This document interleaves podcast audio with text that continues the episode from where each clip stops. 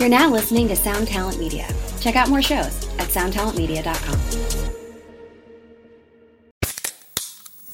Hey, what's up, everyone? I'm Matt McGachy, the vocalist of Cryptopsy and the host of the Vox and Hops Metal Podcast, where I sit down with fellow metal musicians. We talk all about their lives and music while sharing killer craft beers. If you've ever wanted to sneak backstage and share a beer with one of your favorite musicians, well, Vox and Hops is the podcast for you. This week on the podcast, I dropped an amazing episode with Dom Grimal of The Last Felony, Ion Dissonance, and Cryptopsy. There is this episode and over 450 other ones to help you enjoy life, metal, and craft beer. So what are you waiting for? It's time to become a Vox and Hops head. Cheers!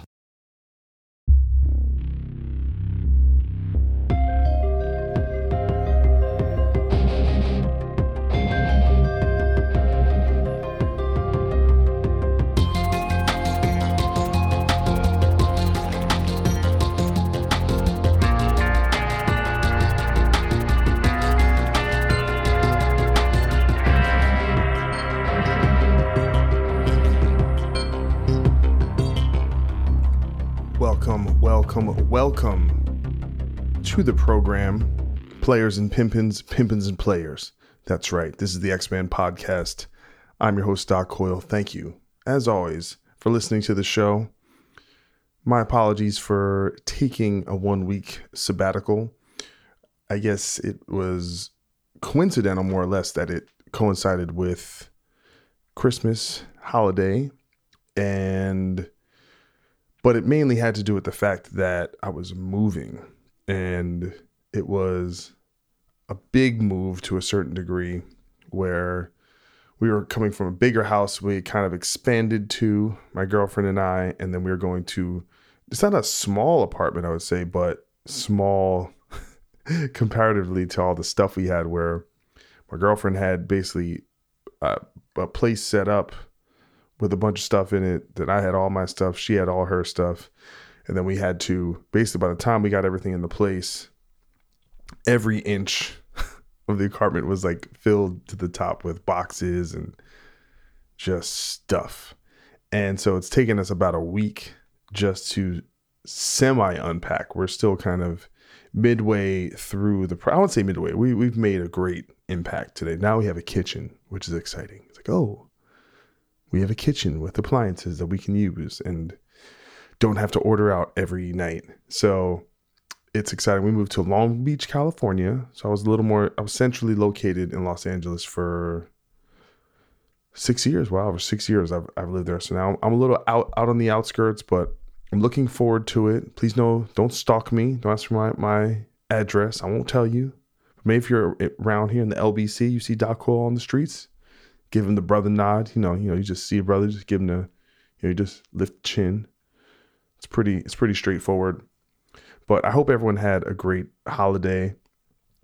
One thing that is interesting about being off the road and not touring was I was able to absorb the holiday spirit. I listened to more Christmas music, watch more Christmas movies than I have in years. And so it was, it was a, I was able to absorb that vibe. But I'd say one thing me and my girlfriend, we didn't buy presents for anyone because we were so wrapped up in the move. It was quite an undertaking. And, but, but part of it, it's, it's funny because when you have to deal with stuff and then you move, it kind of, it makes you very keenly aware of what you have and why you have it and do you need it. And it's, brought me to this this idea about I, I really wish the custom of gift giving as, we do it in our culture, which is inherently like the point is to surprise someone. I mean, obviously, if it's their birthday, it's Christmas, they know they might get something, but the point is not to just go up to them and go, Hey, what do you want for blank? We have to show that our gift giving talent is that we can kind of guess what they want. But the truth is, this doesn't work all the time. So, uh, probably about half the time or more, people end up giving things as, you know, to be nice and all for the right reasons to someone that people don't use. But then they feel bad about getting rid of it. So it just stays in their house. And I have so many things cards, knickknacks, what have you, t shirts. And I just wish it kind of would end. I wish there was a way that we could tell our friends and family that we love them that doesn't involve items and things. And it, I don't know, it just got me thinking about that cycle of manufacturing stuff and using natural resources and throwing stuff in the garbage and you know just looking through all the stuff we have it's just it's just so much crap and when i moved cross country i really thought about the utilitarian ideal of this is what i need and i and i get it life shouldn't be just about utilitarianism there's a a place for frivolity and art and I don't know, just the, the I guess the, the, the playfulness of, of of enjoying objects to whatever degree you, you you have. But I just think it's a odd social pressure that actually creates just all this excess crap. And it's just stuff we just don't need. And we put pressure on ourselves to do that for other people. And I, and I really think the holiday is for children and we should make sure kids they let them get the stuff. But it's just something I would I would love to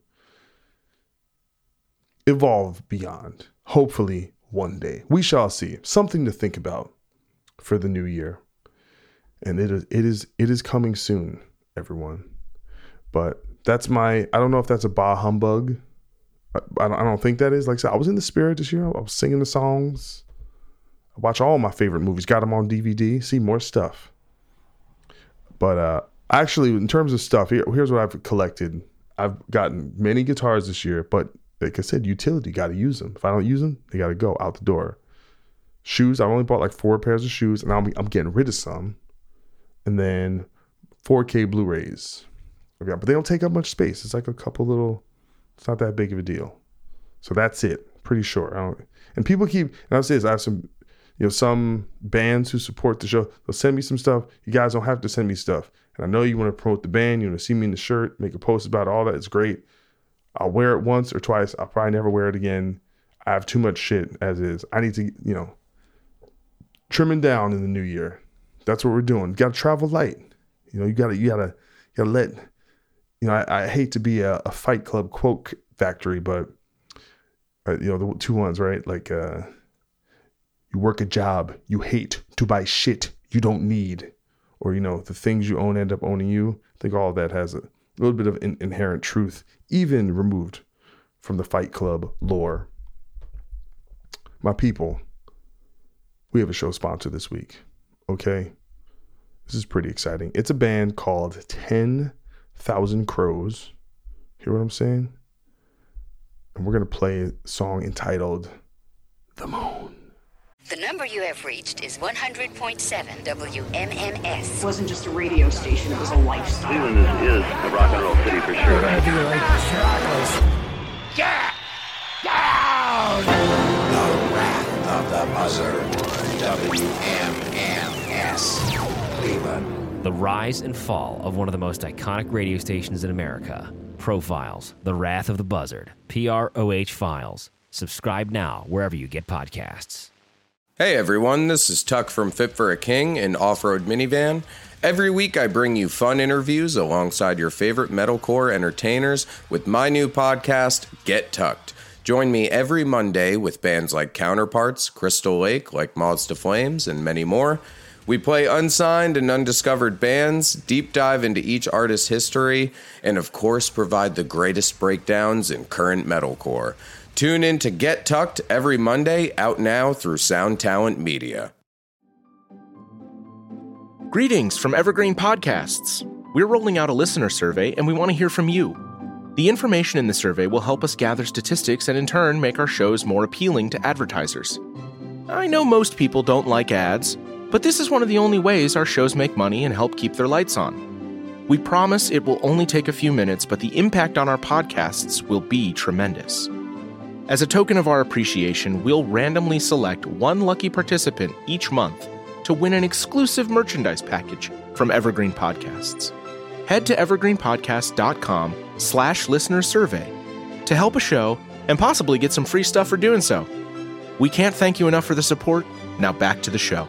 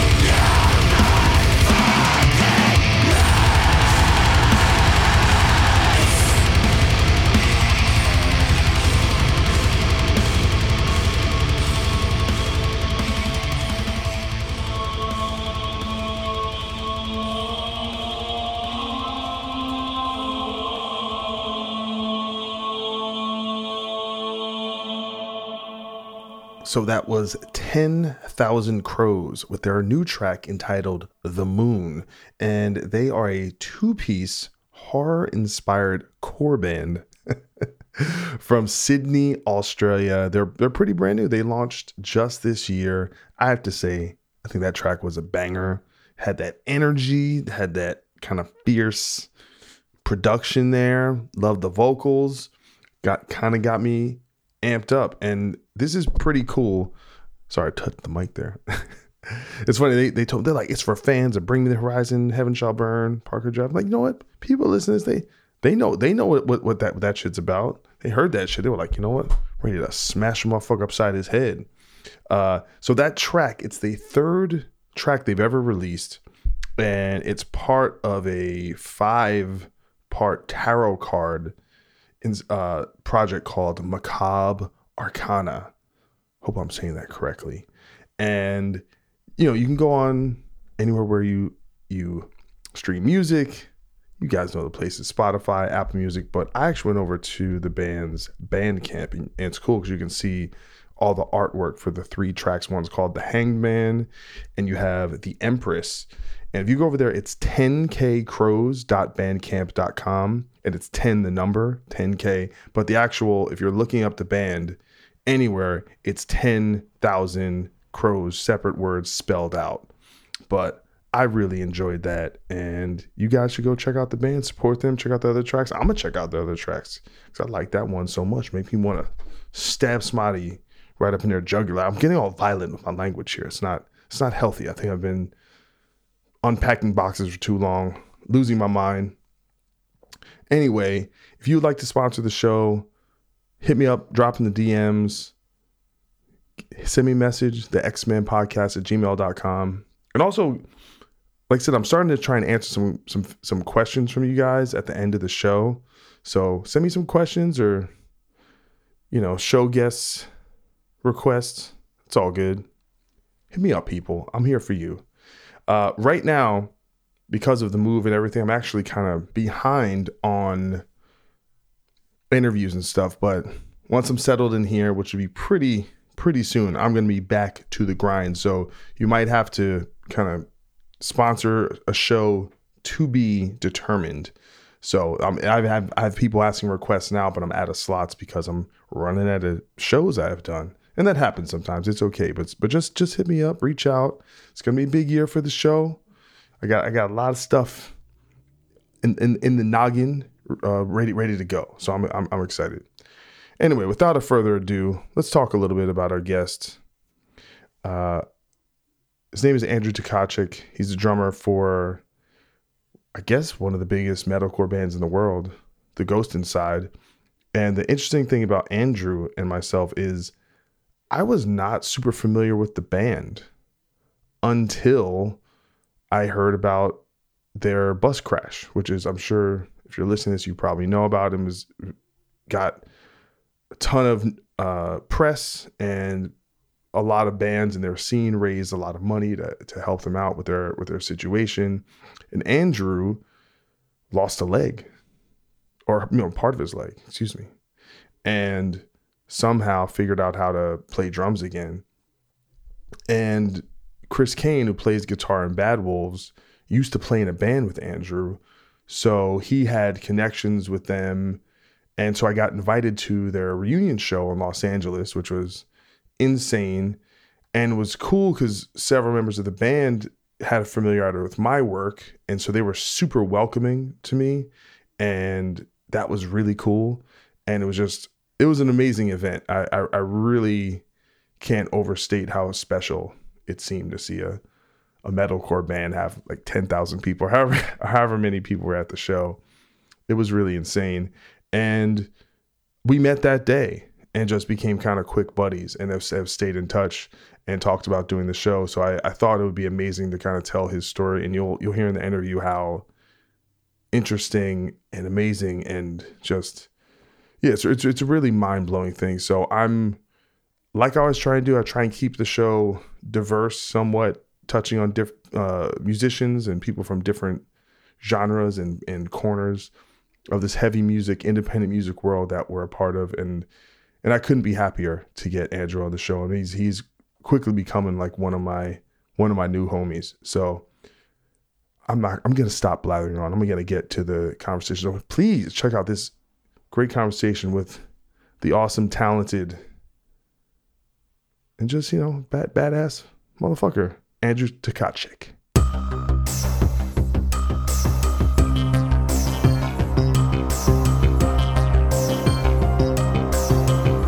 I don't know. I feel you know, like like my background's pretty sick, you know. Set dressed. Yeah, you know, but I don't The vibes, the lighting. I know, man. It's like I feel like we should be like uh listening to some rave music or dropping some E's or something, you know. It's pretty ravey in here. Yeah, it's pretty. It's pretty synthy in here. synth, synth waved out. Uh, well, you know, thank you so much for for taking your time to be on the program. I apologize. I'm hungover because Oh. because Halloween because I couldn't leave. Me and my girlfriend both got coronavirus. like, What? Ago, yeah. So I've been literally been stuck at home. So Damn. Sorry. Do you still have? Do you still have side effects? Um. Uh, yesterday was the first day I didn't wa- wake up feeling any like because the main thing is just like like the first few days it's like fever and it's fucking over the top it's everything you could think of and then for me at least it like all that went away and then you're just kind of stuck with all these like the cough stays and weird sinus stuff and you know you're just tired and you know just random kind of things just uh permeate and kind of keep keep happening and you're you're in L.A. right? I am. Are you? No, I'm in Michigan. Michigan. That's where you're from, right? It's cold as shit. Well, it's so- it's so weird because I was like, looked it up. Um, you know, I do my little bit amount of research I do for for these shows. Yeah. Uh, and it's and it's funny because like Ghost Inside is known as an LA band, but but because of the connection, because Zach is from Iowa. Yeah. And you're you're from Michigan, and then I think about the connection with Chris, our guitar player. I think of Ghost Inside as like this Midwest band. Yeah. but I don't. but some You know, Chris was in my old band with me. yeah, I know. I I you know when when when looking this up, I was like, damn, was like you were in. Actually, I, I took a screenshot of the Wikipedia of For the Fallen Dreams of all the members and sent it to Chris. Yeah, that's fucking insane, man. yeah, it's imp- I mean. It, I mean, it's a total like hardcore scene, metalcore scene thing. Like if you look at like uh like Norma Jean, yeah. Was. liter- It's literally who I was gonna say was Norman. it's it's it's just a thing and i don't you know and i and i come from the complete opposite like god forbid had the same five people for 12 years So and then we, and then we had one one member change and it was like even that was like devastating you know the one was crazy. Yeah, yeah well it's it's you know because because to me I I don't I don't know if it's something different between the mentality you know because I came up in the hardcore scene but I never stopped feeling like a metalhead if that does that if that make sense yeah. Well, I'm. I've. I've always been the same way. I. To be honest with you, I fucking hate hardcore what do you mean you hate hard what, what do you hate about hardcore mentality. which is Just, just like, just like, uh, if, if a lot of uh, there's a lot of like too cool for school stuff going on. yes in it, yes like way too much, and I don't know elitism, gatekeeper stuff. Like I just, yeah I don't care about that shit. I want to be a, a fucking rock band. I want to. Yeah. I want to move on. We we It's- all mature, you know. Yeah. Well, it's it's interesting because it's uh in many ways it kind of teaches you about the kind of internal politics of any community. You know, because part of the reason why we God forbid ended up getting the hardcore scene was it was the one place. Well, one we we, we just liked the mu- the music. You know, the Yeah. first show show I went to was like Candiria and all these like really cool like every band was different. There'd be like a tough guy band and then like a grindcore band and a mathy band and a weird no and it was just like so it was it was eclectic and diverse. Um and I was just like whatever this is this is fucking cool. Um but Because was God, it's an East Coast band, aren't wasn't it? from New Jersey, yeah. I thought, yeah, yeah. Yeah, and but it was the reason why we were so into it was because it was like the first one place you could play where you didn't have to sell tickets, but you had to like permeate this uh this like I said this this internal politics of like elbow rubbing and getting to know these people and befriending this group of people and hanging out with this ba- and, and you know it kind of teaches you how to, how these systems work to like if you know to kind of just get get through i don't know if that makes any, any sense but It does. It does make sense. Yeah, it's just I mean, I've just had so many bad experiences with uh because because I'm super not that type of guy. I've had bad experiences with like even in past bands and stuff, like run-ins with nothing like no I never got like jumped or beat up or any, I never like talked shit or anything like that. Like I've I've seen it happen, but it's never happened to me. But I've seen it happen to friends, and I've seen it happen, and it's just like I don't want to be any. I don't want to have any fucking part of this shit. This is- yeah I just want to play tunes and watch other. I love like hardcore as like a genre, like the music. I love the music for sure. But like, yeah, just that, just that mentality and shit is. I'm just over it, man. yeah i mean we you know uh, that's what really turned us off to it was the violence um especially at the shows. I mean there was a, a viral video in early youtube of, of a girl getting like jumped and kicked in the face at a god forbid show. And the show ended up getting shut down since 1999 i want to say or 2000 but that was like every show. And we literally we made this album called reject the sickness in 99 and it was very metalcore, very like beat down parts and all about and that and the those are the people that liked us. And then the next album we went super technical, super fast, thrashy, and it, part of that was like a almost visceral response to like get away from that vibe, you know. Yeah. Because because we for us it was all about the music. It was like it, it was great that people are moshing and having fun and all that, but yeah, The energy, but like, God, sometimes it's just it's such a disaster. So so so i was trying to like you know kind of look at your your career and and, and get a, a sense of kind of like where you've been you know so you were with for the fallen dreams is that like your original band your like high school band quote unquote yeah, it- it dates all the way back to high school. Like, uh, shit, maybe even my like sophomore year, like 2003, 2002, 2003. yeah I was like 15 or 16 when we started it. Well, there, there's this really cool, and I'm I'm actually bummed. I I saw this probably 20 minutes before I started speaking to. you. There's a four part podcast ca- uh, called "A Thousand Three Hundred Thirty Three Days," and I just started listening to a little Okay. bit of it, and it's great, and it covers all. And so, to some degree, maybe I'm glad I didn't I didn't listen to it because maybe it probably would have answered a lot of the questions I'd have for you. But it, I don't know if have you listened to this? Yeah, the one the one we just did. Yeah, with uh, oh, is this did this just come out? Um, no, it's been a few weeks now. Well, actually, shit, it's been like a month. God, man, I don't know. I'm I'm so out of whack, and I just don't know what which way's up in this, you know, dumpster fire of a year.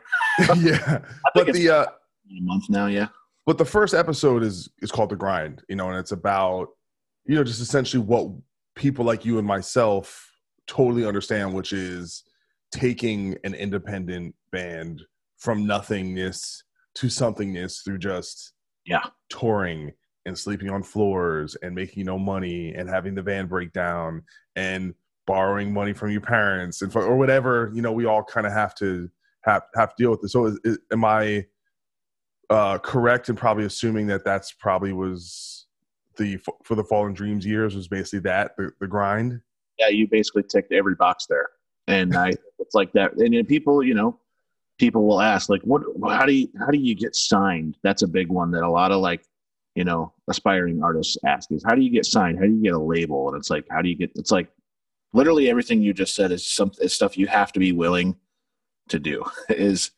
sleeping in sketchy people's like uh, one bedroom apartments with like nine cats. do you have the do you have the one like most disgusting place because i i have one Oh my god, I have so many. Yeah I don't. I don't. I don't. I could. It probably would take me a minute to think of my like end all be all one. Yeah. We reached a point where we just said no more staying with strangers. We just hit you hit a point where just like, nah, we're we're they- gonna spend the fifty dollars on the uh Motel Six and all sneak Probably- there. When when we're like young as shit, we don't care. Yeah. It's out there like literally just like free spirits, just living. Who cares? Let's just fucking rip gigs and find a yeah. But now then you get older and you're like, okay, I'm not st- I'm not staying in fucking Ed Gein's house again. You know? well, some bands will do. They'll have you know, if it's, especially if you're like a four piece, right? You can basically actually. So if you're a four piece, you can basically have two techs, and then everyone gets a bench, and then someone sleeps in the front seat and the and the driver's seat, and then you could sleep in the van, which is what some bands do. But once you get more than like, if you're a five piece, once you get more than two, w- one person that works for you, then you can't sleep in the van anymore. Yeah, and uh, you know, with for the Fallen Dreams, no, we never had never had techs. We would maybe have a merch guy.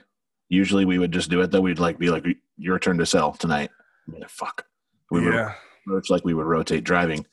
But I, uh, man, I, uh, speaking of sleeping in vans, that was like my that was my jam. I was uh growing up. I'm not. I don't have it so much anymore. But I was always allergic to fucking cats and like cat dander and dog hair and like everyone who had pets when we would stay at weirdos' houses. You know, I would be like, "Oh, they got three cats. Yeah, I'm sleeping in the van. It's oh, it's three degrees."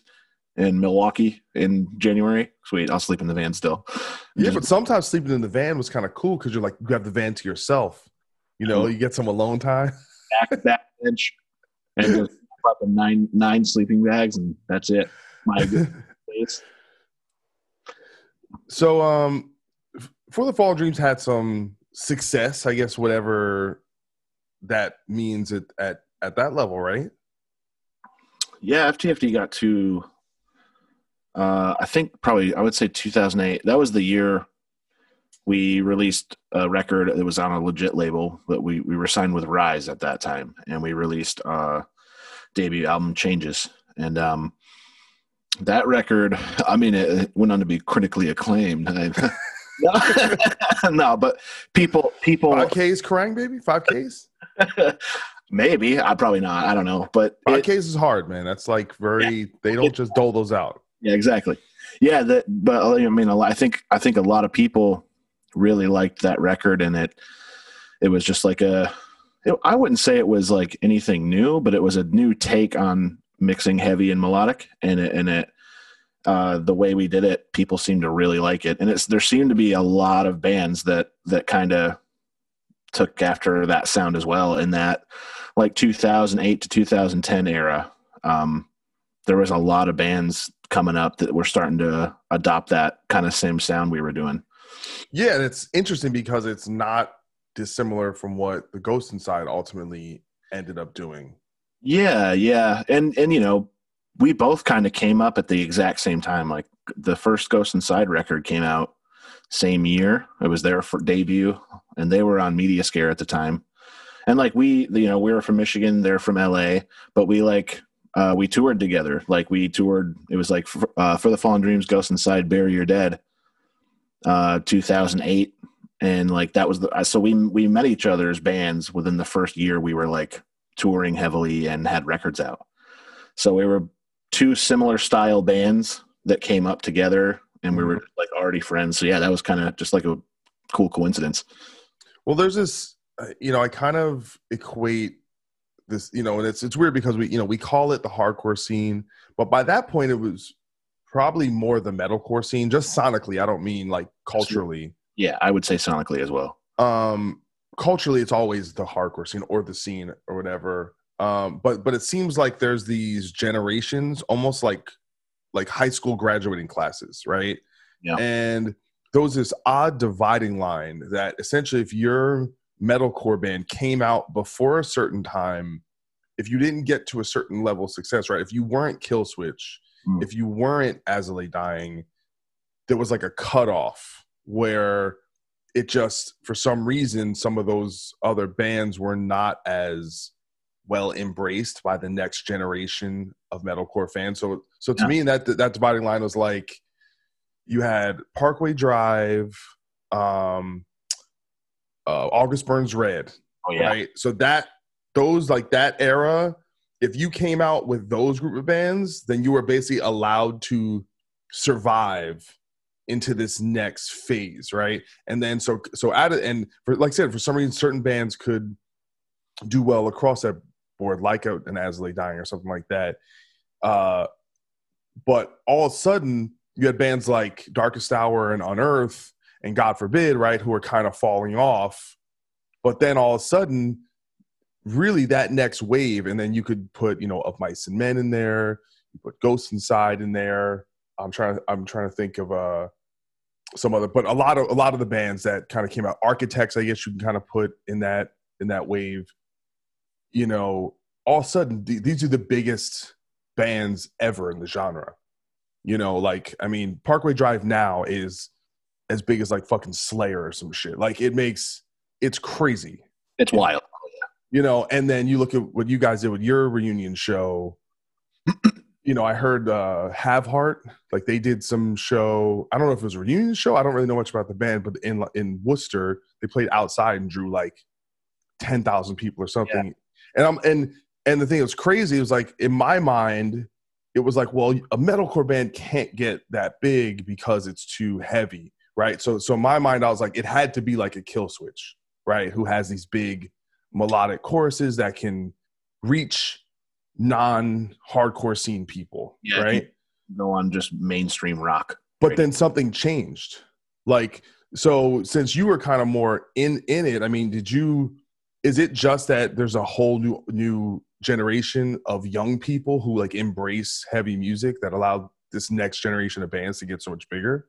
Dude, I think that could be a huge contributing factor to it. I think maybe maybe it's just generations and like, you know, you know, I'm 33. Uh, you know, I, I don't have kids yet, but my friends have kids that are old enough to like start liking music and knowing what they like. So like I think it's just we're starting to see people embrace the heavier stuff that's not maybe accepted when we were like way younger in the scene. Like that that stuff's starting to be accepted more now because just I don't you know what I mean? Like like we there's younger people there's younger people coming up with like younger parents. So yeah. maybe it's just maybe that's that has an effect on why it's becoming like more accepted now. But you that's a that's a good point. Like it it it totally is. Like you start we're seeing like metalcore and hardcore stuff in like commercial things in media now even and it's just you see it more and more and you're like the fuck like i know those guys it's crazy yeah well i just i just felt like when i was doing what i was doing with god forbid there seemed to be a, a real like cap on how big a certain kind of how big a certain kind of band could get. And the only way you could get beyond that was to be a lamb of god or that you had you had to cross over into like the real metal scene because there were more there were just more people there you know? Uh and and before that you know probably the biggest hardcore band was Hatebreed absolutely. You know so Hatebreed was the biggest one that you know they were on a major label. They you know they i think did uh i don't think the, I'm trying to think if the first album went gold by now but i'm sure it'll probably eventually get there but sold you know in the hundreds of thousands of records. They were the first hardcore band to tour with all these more mainstream acts like Slipknot and things like that, Korn. Uh, so, so, they they were really the the, uh, the the the biggest groundbreaker for our generation, right? They opened the door so that us and Shadows Fall and you know and all all the new wave American heavy metal bands could kind of get you know get down, but all us we all veered towards the metal side of things uh, in terms of like pushing the music and creatively and, and culturally, like wanting to kind of grab that fan. But I feel like what, after that next generation, it became more of like a warp warp tour culture, right? and you didn't have to go, all right, we have to be metal now. You could kind of just keep, and you see that with Ghost Inside's records. It's pretty consistent. It's not like, I mean, the band is definitely gets more listenable. Like there's you know there's some you guys are kind of peppering some melodic vocals underneath some screaming or even some stuff. So it's it has that quality, but you don't. I don't. Feel, I don't feel like bands have to like. All right, we have to cross over now. Like you can be big enough just being heavy. Yeah, I totally agree. And yeah, like it's almost like you had to like almost 100% go for it and risk everyone going, "Oh, they sold out." And it works or it doesn't. I don't know. And some some bands have have tried to do that and it didn't work and then they just went back to like the old sound like i've you've seen that happen before a few times but yeah going back to the old sound that's a that's a great you know like uh i was just watching a video uh do you, you listen to uh, Finn McKenty, Punk Rock MBA? Oh, I love Finn. Yeah, yeah, I know Finn. He, but he was talking about, uh, I guess the new of Mice and Men was like going back to they're like it's like going back to our roots album. Oh yeah, okay. Which I was because, uh, no, I, I heard I heard a few songs, um, but I guess a lot of bands in that genre, right? You look at a band like them or Asking Alexandria went more down the kind of active rock route, you know, trying to, you know, uh, which you know is understandable. You know, and, and Asking Alexandria actually has been very successful, kind of completely revamping the way they sound and have and have found a new audience and it's worked out really well. It doesn't always work for a lot of bands, but it's worked out well for them. Yeah, that's wild. Like I'm trying to think of some other bands I've seen it like kind of go through those those motionless, Motionless In White. They they really crossed over. You know, they started kind of metalcore, deathcore, and have really crossed over into that realm. You know, I think Atreyu's a band, a good band that kind of is able to kind of straddle that line. Yeah, you know, I heard that new Atreyu song, and I I dig it, man. I I saw I saw some. I mean, you're gonna always see negative and positive feedback, but it seemed like I was seeing like kind of a lot of negative feedback on that new Atreyu song. And I was like, why do people? Why are people shitting on this? This is well, they they they split with Alex, and that's a that's a tough thing for fans. You know, that's you've had the same front man for the band's been around for you know. Front man is the yeah yeah. If, if Vigil if Vigil left our band, would be it'd be done. it'd be done. It's hard. I mean, look at of Mice and Men. I mean, yep. It's too especially when you lose someone who's charismatic, good looking. Uh, it, who be, who is kind of the visual uh, branding to a certain degree. Yep. Uh, it's it's tough. Yeah. So I totally I I I, I totally get it. Um, so why did why did you ultimately end up leaving for the Fallen Dreams and and how did the Ghost Inside thing come about? Yeah, I just uh I got to a point uh in the in for the Fallen Dreams where just I I was unhappy, man. I was uh you know i wasn't i wasn't making money and i've never been in this just to make money but you know i think i was 22 23 at the time. I was still really young but i was like i had like never made almost never made a dollar off the band and i was like okay at what point how long am i going to go with just like having to what you were talking about earlier like asking your parents can i get like a hundred bucks just for the week? and fucking dude i can't do that forever and that's yeah. like i have demoralizing yeah, it is, and I had to, I had to get away from that, and that, that I was prepared to just be not not be in a band. I was prepared for the possibility to like, uh, leave FTFD and not find anything else, and not not have a backup plan. But it turned out, um, the Ghost Inside was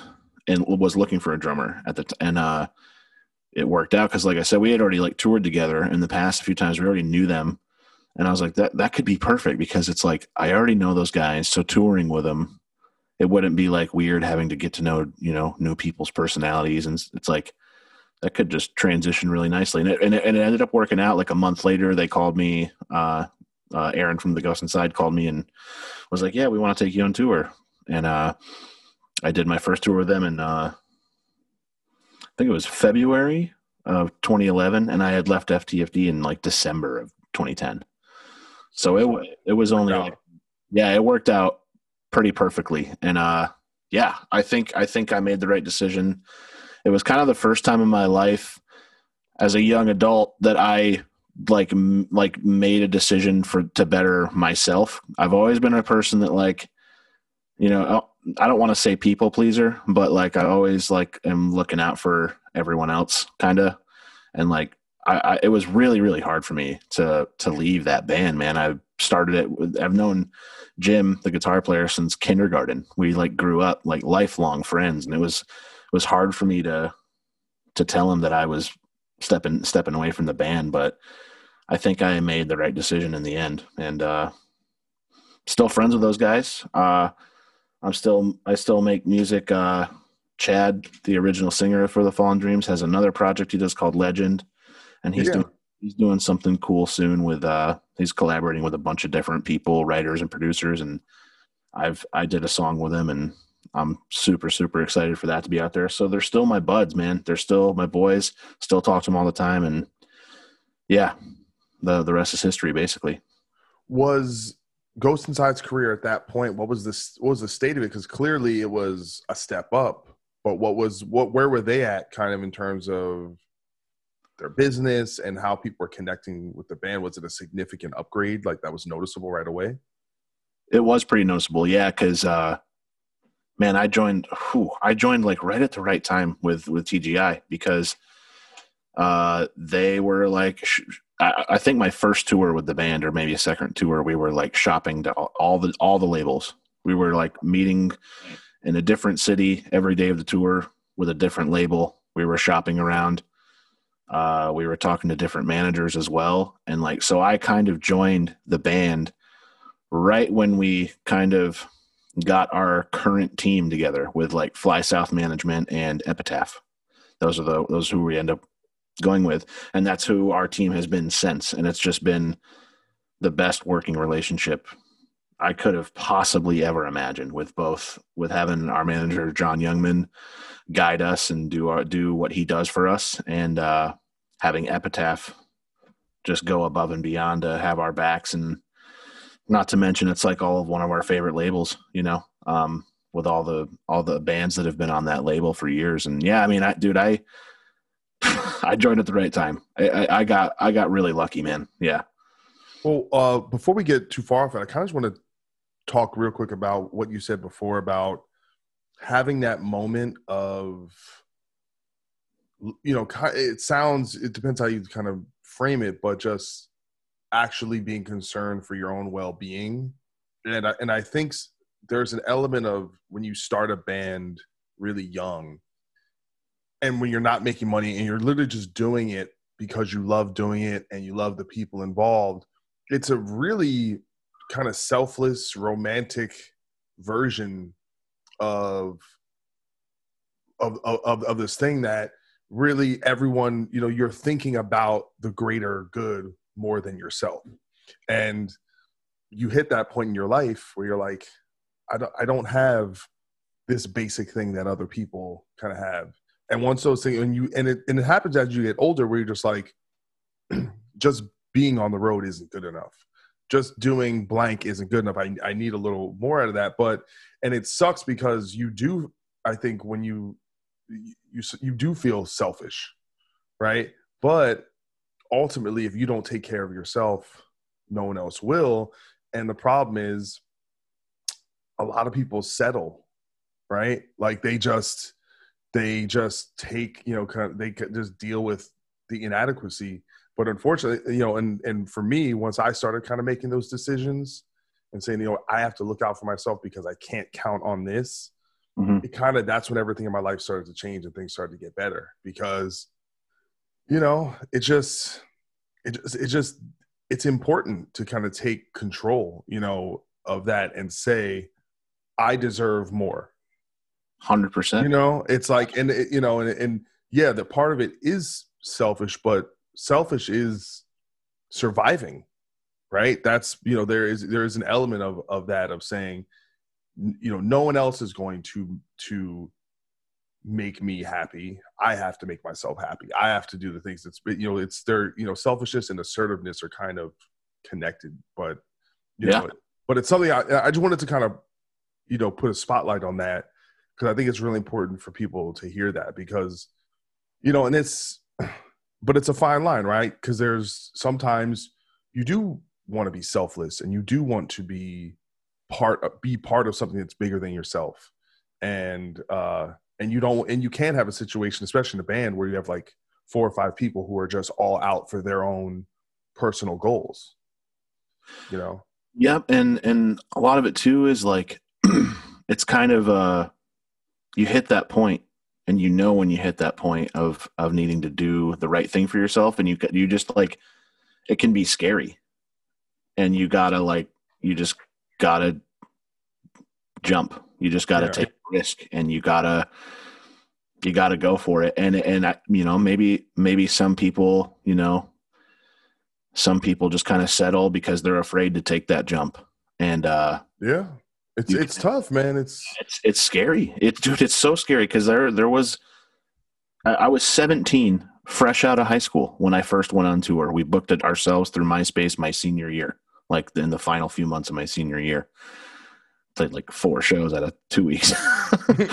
but but it, you know, 17 years old, that's so fucking young, man. And I can't believe my parents even allowed me to do it. But that was 2005 when I graduated to 2010 was my the end of my time for the Fallen Dreams. So yeah, that first four years was the like romanticizing the like this is just the life, the dream.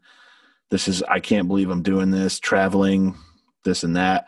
But then yeah, you I hit the point of like shit, like my friends are like at home like getting married and hey, they have they have steady jobs. They're like making money. I like have to eat McDoubles every night to survive. I have to like ask. McDouble is a great value. Okay, all right.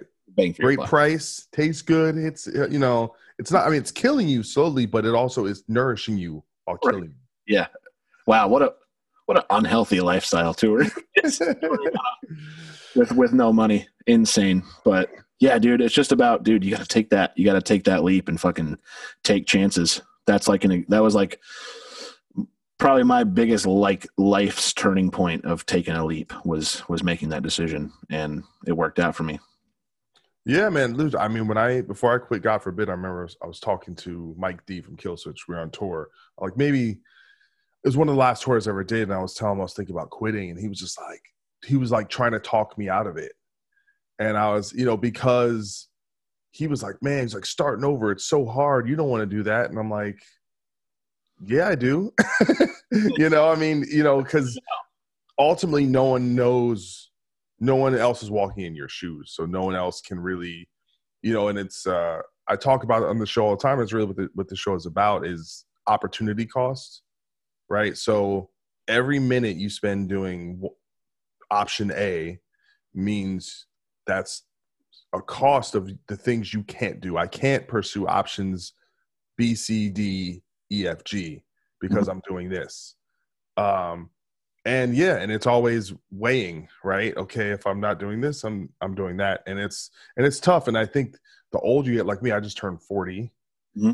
and uh, I remember, you know, I, I moved to LA, you know, after I quit, God forbid, not much of a plan, no money, and it was it was hard. Like it was really hard, and I was I told myself I was like I don't think I can do that again. you know, just go, just dive in the deep end with no net, really. You know, uh, people do that LA that LA thing though. They just fucking pack their bags and go. And it, I, I know a lot of people it's worked out for. Yeah, and I but I know a lot of people who they last for a year and then they go back to Cleveland because yep. it because it it was it was too much, you know, um, which I get, and I don't, and especially now, you know, you, that's happening a lot because of the pandemic and uh, you know, limited job opportunities, or you know, there's a lot of social unrest and fires and uh, a lot of the lockdowns. That you know, people are, are upset because things aren't open, and I and I get all that, and they they want to probably be somewhere where it's a little bit cheaper, know, just just just just to live, and that's happening to a lot of major cities. Actually, people are kind of getting out right now. Yep. Um, but uh, you know, so when when you joined Ghost Inside is I don't know how good of a transition that was, but uh, but you know the band was having all this success as you're saying with uh, a great label, which I think is probably the you know the premier you know uh, label even beyond hardcore. There's kind of something there's like a gold star element to having Epitaph kind of be part. Do you know what I'm saying? Like it feels like the elites or something well, like I feel like that because I've always before I even ever entertained the idea that I'd possibly be on Epitaph Records, I always looked at it as like that. Like it's like an elite. Yeah, because you got what Parkway Drive, Every Time I Die, right? Is Converge on Epitaph? I think maybe I don't know if they are now, but they had they, have some stuff. Bring me. They had dude Pennywise, Rancid, all the all the skate yeah. punk. But I but I'm saying it's even cooler when it's a newer, different kind of band because it it's putting you in the cachet with this architects. Yeah, art there exactly. They yeah they they have the creme de la creme. So yeah, so that's a big uh, notch in your belt. From your perspective, what do you think connected with the Ghost Inside, or what make the band special comparatively to whatever was going on in the in in the scene? Um, I think stylistically, I think we were doing the like melodic metalcore thing. Did I just mute? No, I hear you.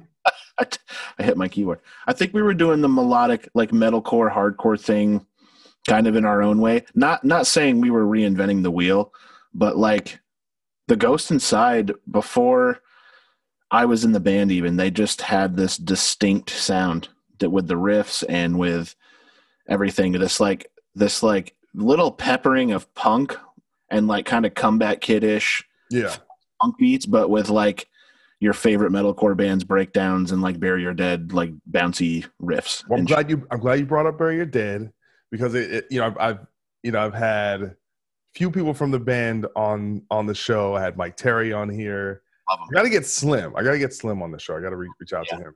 But Mark too. Mark, yeah, yeah, no doubt. I definitely got to talk to Mark. But Bury Your Dead is this. Actually, and I had Jason Suecof, the producer, uh, who worked on on their some of their best records. in the breakdown. It, it they're this band that weirdly because I and I talk about this because you know because I came up with them at the same time. You know, and I remember we played. We did a show. It must have been like 2001. It was with Shai Hulud in in uh, the Met Cafe in Rhode Island, and, and I never heard of Your Dead. And we played with them. I'm like, oh, I'm like, oh, they just sound like Hatebreed. That's literally. I was like, oh, and back then it was like every show you played, there was like two bands that sounded like Hatebreed. So it wasn't, it you know, it just it just wasn't that big of a deal. Yeah. And somehow they developed this sound combining like nu metal, you know, tuning down a very particular group. It, you know, it was, it was beat down Sevendust, right? And but somehow what they were doing, even though they they had some success in the moment, it seemed like it influenced that this next generation of bands, uh, whether it's you guys or Bring Me the Horizon or uh, Upon a Burning Body. There's all these bands where it's just like, and it's it just it's it's so strange to me because I felt like it in the moment they were uh, like a lot of people hated on them. Yeah. You I guess? I, I wasn't around like in especially in like that scene in that part of the country to see that, but I mean I noticed pretty early on that yeah, and, and I'm guilty of it with both For the Fallen Dreams and The Ghost Inside are both guilty of of heavily being influenced by Bury Your Dead and their and their riffs and their feel, and it's almost like they started getting ripped off so hard that they couldn't be themselves after a minute. Like that was like one of those things, and and yeah, like I, I yeah, like I, I I didn't see I didn't see it happening like in the scene like where where you grew up when you came up with them, but I I, I noticed it from the outside though, you know. Well, I, I'm just always fascinated anytime there's a band where their influence actually because they had they had that a few years where they were either broken up or they're on hiatus, where they get almost more popular or more influential when they're not active. Yeah. And that's always really, you know, and you can whether, you know, at the gates it's kind of like that. You know, they basically broke up right when their their big album came out. Uh Refused was like that. You know, they broke up right, you know, uh, after release for Shape of Punk to Come. The, you know, they're just certain, or even like My Chemical Romance, who's like ju- as just as popular now or even more popular than and, and they've been broken up for I don't know 10 12 years I don't even know how long they've been broken Crazy. um, and it's always fascinating to me because it really speaks to whatever the act, you know, the core music and art itself, right? Because there's no like ad campaign for you when you're broken up. There's no, you know, there's there's no ulterior motive. It's completely organic, you know, and it's a real kind of testament to that. So I always, you know, any, anytime I have an opportunity to uh fluff the balls of the bury your dads I, I try to and i and i always shout out for it's nothing personal because that's like the hooks the hooks are, are good Oh, it's so good, dude. I just listened to it the other day. Actually, now that we're talking about it, it I went on a drive to Detroit and I I listened to that one first time in a while too, and I forgot how fucking great it is. dude i remember when i put it out because like when i mike terry i listened i was like it's one of those things where you're like oh i'm gonna check out a few songs but then you can't turn it off you're like nah man i gotta take Yeah, dude, absolutely. I love Mike. I love and I love his uh his era of of Bury Your Dead. Me too. Yeah. Me too. Um, so I mean, I, I guess around you know this time, kind of as you're you're you're settled into the band, the you know, uh, Dear Youth, you know, hits something like in the '60s on the Billboard charts. Band is really killing it. You know, about this time, and then the bus accident happens. Mm-hmm. You know, and you know, and this and this is also a, a kind of theme throughout the history of of rock as well. You know, whether it's Cliff Burton passing away or you know, like I brought up Candiria earlier. I mean, a bus, uh, a van accident ended up basically ruining their whole career. You know, uh, they you know had a lot of momentum. You know, Baroness uh, had a, a, bad accident. Uh, you know, where you know you you know I know the the singer you know suffered some some long-term nerve damage and things like that that really affect them to this day. And same thing they put out their kind of opus you know there this this really uh timeless record and it kind of hurt their career you know um so it's just this thing that kind of permeates through the uh the history of of like what ifs. Uh, death angel another one another another band that uh that had a an accident that kind of railroad their, their their career. I mean how much for you at this point is it like do you even want to be known for that? Is it something you'd rather just like not talk about or kind of just you know is it, it does it has it for you has it dominated too much of like your personal autobiography? No not yet i don't think. And i'm not saying it might someday. Someday i might get there. I read like a like an article with rick allen and he like you know he, obviously everyone knows rick allen's story drummer of def leppard and lost mm. his arm and still plays drums but he like lashed out on a reporter in recent years because they only asked him about like him playing drums with one arm and he like got pissed yeah. and i think anyone at face value would go god what a dick you know but i kind of was like man I, it doesn't really surprise me yeah. like he's probably fucking sick of it i get it I, i'm not there yet i'm not anywhere close i'm totally fine talking about it i find that talking about it helps me even.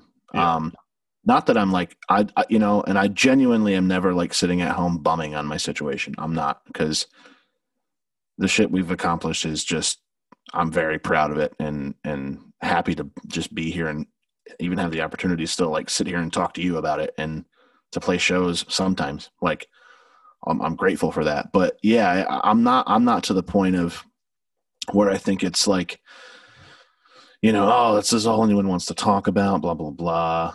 You know, I'm I'm fine with it.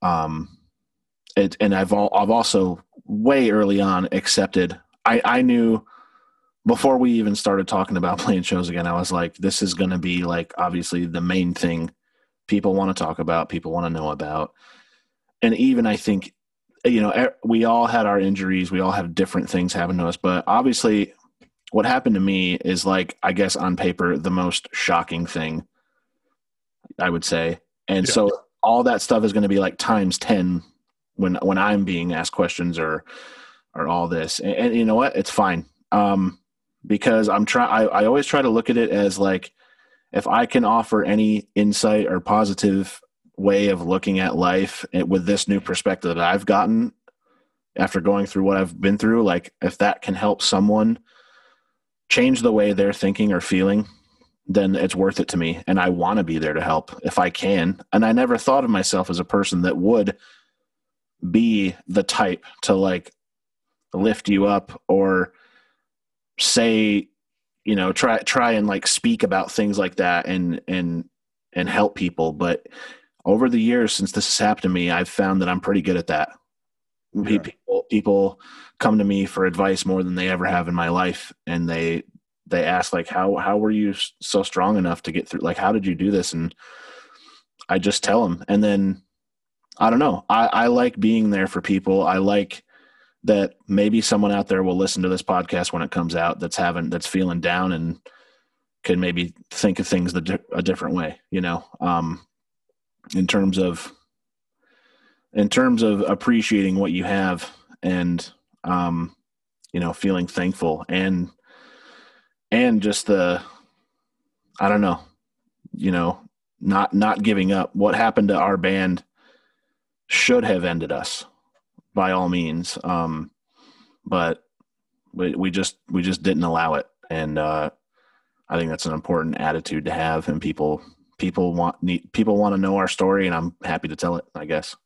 Well, Chris Cain, you know, was was telling me about you know because you know because I didn't know you guys till till after all this stuff, um, but he was telling me that you know your attitude from day one was of positivity, even while you're in the hospital, even when you didn't know what your future was going to look like.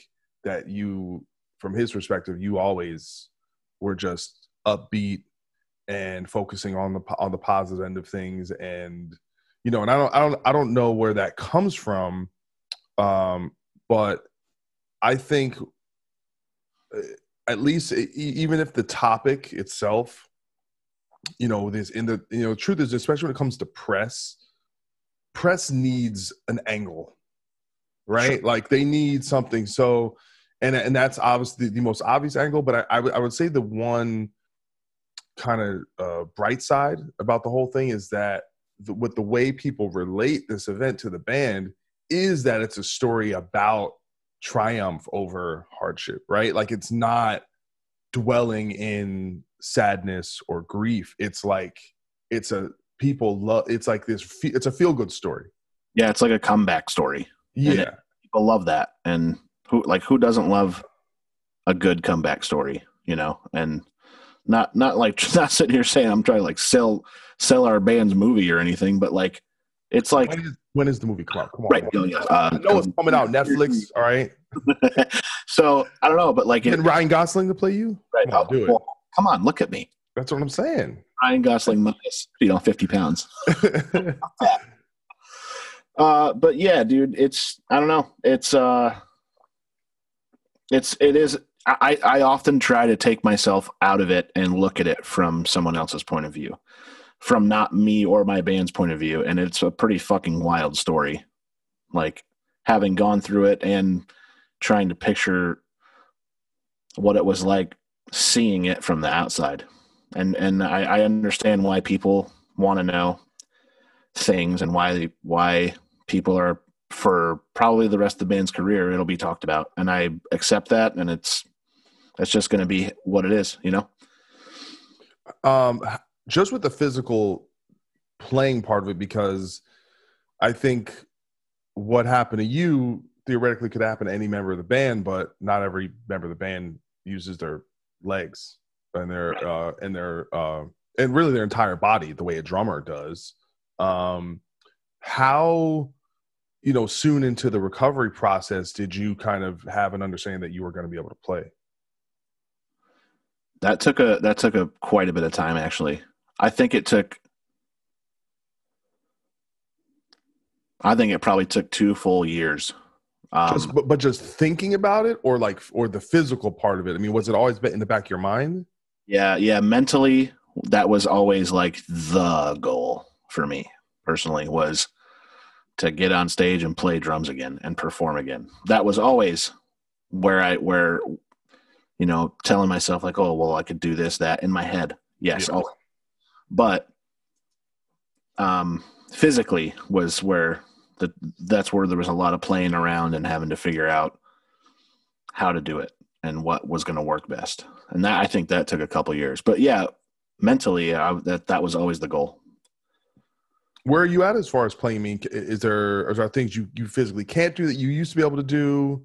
are you like uh modifying the parts or are you pretty much able to accomplish a good amount of what you were doing i i would say um there's always room for improvement and i'm still improving and trying new devices. I've actually been my, my dad made the device for me that i'm using to play and i play without a prosthetic um leg. I'm playing with just my stump.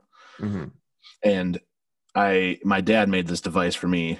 What's his does he have like a a technical background or engineering background or? He's a he's a he's worked at he worked at GM for 45 years okay. The, physical labor, but he's always a he's a woodworker uh, as a hobby, and he just likes making things and creating things. And he just dreamt this idea up of like me being able to play drums without having like a heavy prosthetic leg. Yeah. And he just he just thought of it, and I I, don't know, and it, and it it works. But I have I also have like a buddy in Maryland who he is allowed access to like NASA space grade equipment, uh, metals and stuff, and he's an engineer. And uh, he, I've been working with him the last well over a year on a on a new kind of version of this device I use. That's like going to be more uh, more streamlined and easier, collapsible, and just faster, hopefully.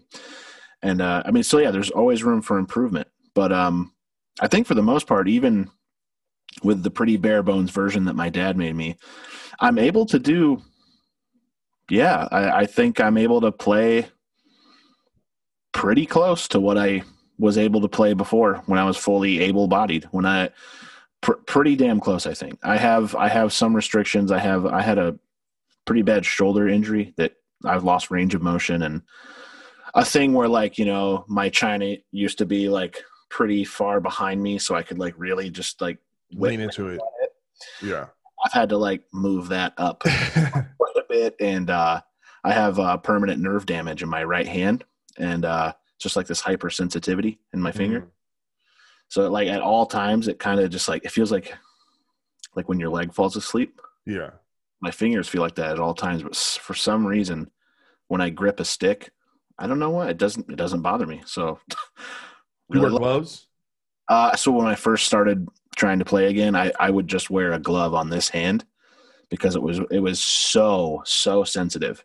But over time, the sensitivity has gotten like a little bit better, and I I can I can handle it without the glove now. Those are the only restrictions. Um, besides, you know, and I, I've said this before too. Um, I sort of never realized that a lot of kick drum technique and dexterity is it's like it's like all ankle yeah it's all ankle being able to do like triplet fills and all these more technical things and I, I don't have an ankle. So i've had to like that was kind of one of my things. I, I always you know actually we were talking about you know mark from bury your dead. He's a huge influence on my drumming. He's always he's always just flopping his feet around and i i had i adopted that style a lot and i became a drummer that uses that triplet thing a lot. So, and, and when I was thinking about drumming without a leg before before I ever tried, I was like, how am I going to do all my like triplet stuff that I I just like instinctually do live? Sometimes it's not even on the record. I just do it live. Uh, And I always told myself, if I can get back to doing those and pulling those off, then I've gotten back to drumming. so you are just basically using more of like your hamstring and like your quads and like your glutes Yeah, like hip, hip is a lot of it, and yeah, just just my hip and my quad basically glutes. yeah. It's all all the action is coming from there. Because I have just you know I have like probably this much of a of a right leg, and it's it's uh yeah, so it's just all and it's above it's above my knee. So if you can think, it's pretty, pretty much if you just look down at your thigh, just but no knee. Yeah, yeah. So just had to, and I would even do that before, you know, when I was like, I was in a back brace for like six months and like I would just was, I was like bedridden, like had to be. yeah would like, I would just like air drum in my bed, like trying to like figure out like, okay, my left ankle can do this. Like I can play these patterns technically like tapping around, but yeah we'll see how it goes when I sit at a kit and it, and I, I think I, I picked it up pretty fast. I think. well you, you i see you got a bunch of instruments there so you play everything else so you were able to at least work on music and stuff otherwise right Yeah, yeah. I um I actually I've played guitar longer than I've played drums. That was always my, kind of my first my first love. Um so yeah, when when there was a, a ton of downtime before being able to figure the drum stuff out, I just was playing guitar. I was like finally I uh you know, this was 2016. Kempers were out and a thing, but like they were still kind of like the new the shit. Like ooh, Yeah. Axe-Fx have been a thing for a while, but like Kempers were. The, so I was like, I want to buy myself a Kemper and enjoy myself, and uh, started writing just uh, my own stuff just to fucking just to cope with the madness of living with my parents in my 30s. and and recovering, you know. So I want to talk about the the reunion show because it's it's just one of the craziest things. Like I said, I'm you're one of these bands like you know, believe it or not, like I've heard the band and, and been from like knowing them, but I was never like really connected to everything was going on. So I always felt like a, you know, like a tourist almost, even at the show. Like I was like, but I felt like it was an important moment for music. And like it just felt like it was important to be there, you know. I mean, so what was your I guess initial reaction to when the tickets sold that quick and then you had to add the outdoor thing? Like how did how did that feel? dude it was like it was just i don't know. It was fucking unbelievable. We we we all were talking amongst ourselves you know in the in the weeks leading up. Okay cool. We're gonna do this show. We're gonna announce tickets blah blah blah. People were throwing around like oh it might sell out in like a week even. Oh it might sell it'll sell out before the show like in, months you know for by sure By the way before this show what was the biggest like headlining show you had ever done with the band I mean, I don't know for sure, but I would say probably like some probably like Germany somewhere, uh, like a thousand people, a couple thousand people, like 1600, 1800. Okay, yeah, so pretty, but but for a band of your size, that's a fucking big show. Yeah, yeah, absolutely, a big deal. Yeah, so I miss Germany, by the way. Jesus Christ, I miss playing in Germany. Well, you guys are supposed. You had a whole yeah, we schedule, right? we were supposed to be there this summer. Yeah, it's you're gonna for 2021. We'll see. I think it's gonna have. I, I'm putting my chips into the 2021 summer stuff is gonna happen. Oh, I'm putting the positive energy out there. Let me let me eat that shit up. Yeah. yeah, dude. Um, uh, the what? Yeah, the the Shrine show. When we saw, yeah, we were getting tech. They they went on sale, and we were all like, I was. I remember like sitting at my phone. They went on sale, and I like put my phone down for like a minute, and then I hear zzz, zzz, and I look at my phone, and someone's like, "Dude, like the site's broken. People are texting me saying the site's broken. Like the website, people can't buy tickets. Blah blah blah." And our manager was in the conversation with us. He's like, "Oh no, that they they're gone." no, he's like, "Yeah, they're officially gone." Like, so how many tickets ultimately did you end up selling? I think it was eight thousand. Um, and and it was I think it was five yeah it was five thousand because it was Shrine indoors. Yeah, and then also uh, like four minutes or something, three minutes, and then so we were like, shit, like people are still complaining that they didn't get tickets, so we decided to move the show out to the parking lot of Shrine and add three thousand more, and those also sold out in just a few minutes. Yeah, and, and it's fucking unbelievable. I mean, did, did it in a certain way? Did it make you more nervous because it's like pressure to kind of be a, an arena band or something? Oh, it, it at, at, first it definitely I felt this overwhelming sense of like, wow, now I really gotta fucking bring it and gotta have dragons shooting out the PAs. yeah, fuck. Now we gotta like, now we gotta be fucking, dude. Yeah, I definitely, definitely had a few months of of some anxieties about like, oh my god, am I good enough? Is it gonna be okay? Blah blah blah, freaking out. But we made it work. We always do. We we we rehearsed a lot in Las Vegas before the show. We had like technical difficulties, but we like just worked through everything. We figured it out, and it was fucking amazing. It was awesome. It went. Well, I saw you after the show, and you seemed obviously in a great mood.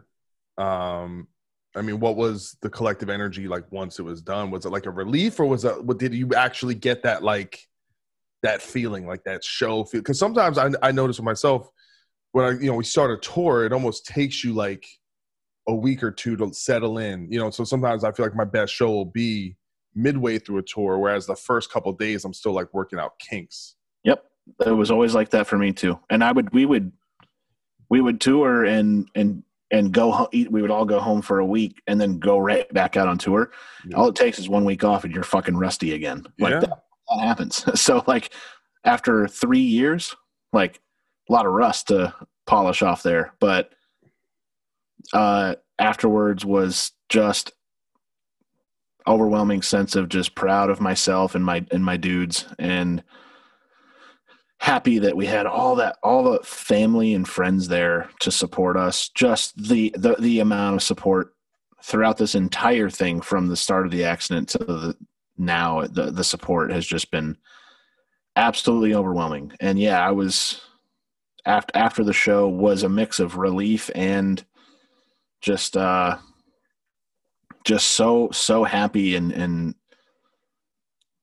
I, I, I probably more, probably more relief. I think even like, I don't know. That's hard to say, but there was definitely a lot of like this, the stigma that maybe I brought on myself of like, this is it. This is the big one, you know? And then like when it was over, it was like, oh, that's, you know, it's, it's, we, we did it. We fucking did it. And like, now I can go home and not be panicking, you know? Yeah. um, you were gonna say something? Sorry. That was that was it. Uh, so you had this this whole slate of of shows booked in Europe this summer, massive festivals, and obviously that all got got pushed back. Um, I mean, is the plan? You know, let's say 2020 was normal. uh, Was it just going to be like these spot dates, or were you guys planning on becoming, you know, going back to being somewhat a normal touring band? Yeah, for now it's just uh you know because we've we did that we did the shrine show last year and then in january right kind of right before covid we uh we headlined a festival in australia too about like the same size. That's the only shows we've played. So it's weird man. We're still we're kind of like still seeing what we can handle. Um Is touring us again? Like just like not something you want to engage in? I mean, or I I would like to try it. I I would like to try it just to see what we if we could handle it. Even if we just did a five day stretch where where we did play five shows in a row, and and got on a bus and had like a nice easy route of just like an hour or two couple drives, even if it's just like a from Northern California to, to San Diego or something. Just I, I would like to try some capacity of touring someday. I just don't know when we're going to get to that um, or even if we will because uh, you know some of the other guys have their own feelings on on and if they if, if they even want to tour or not i think everyone's just still kind of like we're testing the waters and feeling it out and right now we're just baby steps.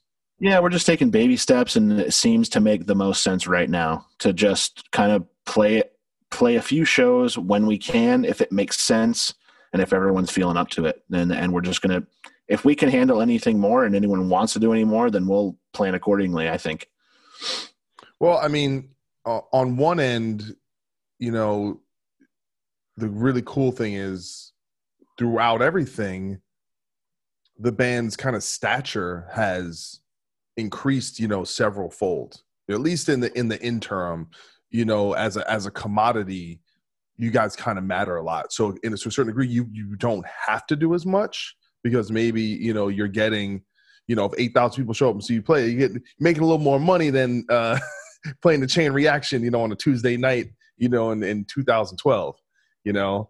Uh, and so, uh, you know, it probably allows you guys to be a bit more picky. And obviously, the entire industry with which you and I have existed in doesn't exist right now. So we're all kind of uh, kicking the can down the road to, to hopefully having some semblance of normalcy within touring and doing concerts and festivals and all and all this stuff. Um, you know, but you know, I think no matter what you guys do, there's like I said, you you put out a new record. Actually, we we really talk about the new the, the new the new record at all, which is a, a self-titled record. Did Uh, who did you guys? Uh, did you self-produce? How did you? How did that come about? Uh, we we we did uh we did the, yep self-titled we and we did it with um Will Putney and Jeremy McKinnon. Oh shit, Will Putney! Shout out to Will. Yep. So he we we he he met us in uh Orlando in like May or something like that of last year, and we started Why Orlando? because that's where um Jeremy, the singer of A Day to Remember, he's worked with us since Yeah, yeah, yeah. Get What You Give. He does like mostly like like vocal production and and writing with uh with Vigil and and just kind of like helping us get our get the the singing vibes we want in our in our songs. He's been with us for years now, so um he was just having a kid and like ha- just and he just he we, we wanted to be him to be close to home. We wanted we wanted him to be able to work with us, but also be a dad. So Will was cool enough to also honor that, and and we all just met in Florida for the first like few weeks of pre-pro and writing, and uh, you know, I I I write a lot and I play guitar a lot, so I I was the majority writer, uh, like even the guitars and stuff for the new record. So it was a lot of Will and I riffing and writing these songs, and we got a shitload done while we were in Florida, and then we did our show in in LA, and then we went right back to we went to New Jersey. We went to Belleville and went to Will's studio. We spent a solid month or so there, and then we all went home. Went back in November of last year for like another week and a half, and just finished everything up. Mhm. And uh, so yeah, it was like a from like May to November of last year, on and off of like of going back and forth and working on the record. And you guys, I mean, happy with the way it came out, with the response and, e- and everything. Yeah, man, so so, so happy. It, it's I, you know, everybody, every band says like, oh, the, the new one's the best record, everyone says that, but I, we all like can't shut up about it. We, I think it. I think I, you know, like I said, I'm I'm a peripheral fan at, at most. So I, I don't want to overspeak myself like I'm some fucking, you know, the ultimate connoisseur. But I, you know, after listening to everything, I do think it's the the best thing that the band has done.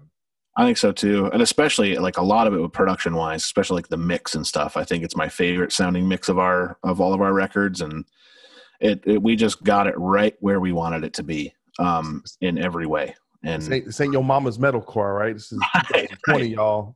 right, yeah, dude. We, yeah, we we got the record exactly where we wanted it to be, how we wanted it to sound, and we couldn't be happier with it. Right on. Um, I'm not gonna keep you keep you too much longer. I, I really appreciate you uh you doing this. Um, so I wanted to ask you about, and, and we don't have to talk about it if you don't wa- if you don't want to. Is everything kind of went down with with Jim? Um, is that something you want to broach, or we don't have we don't, we can we can not talk about it if it's if it's sensitive. I think a couple months ago I would have said no, and now I'm just like, sure.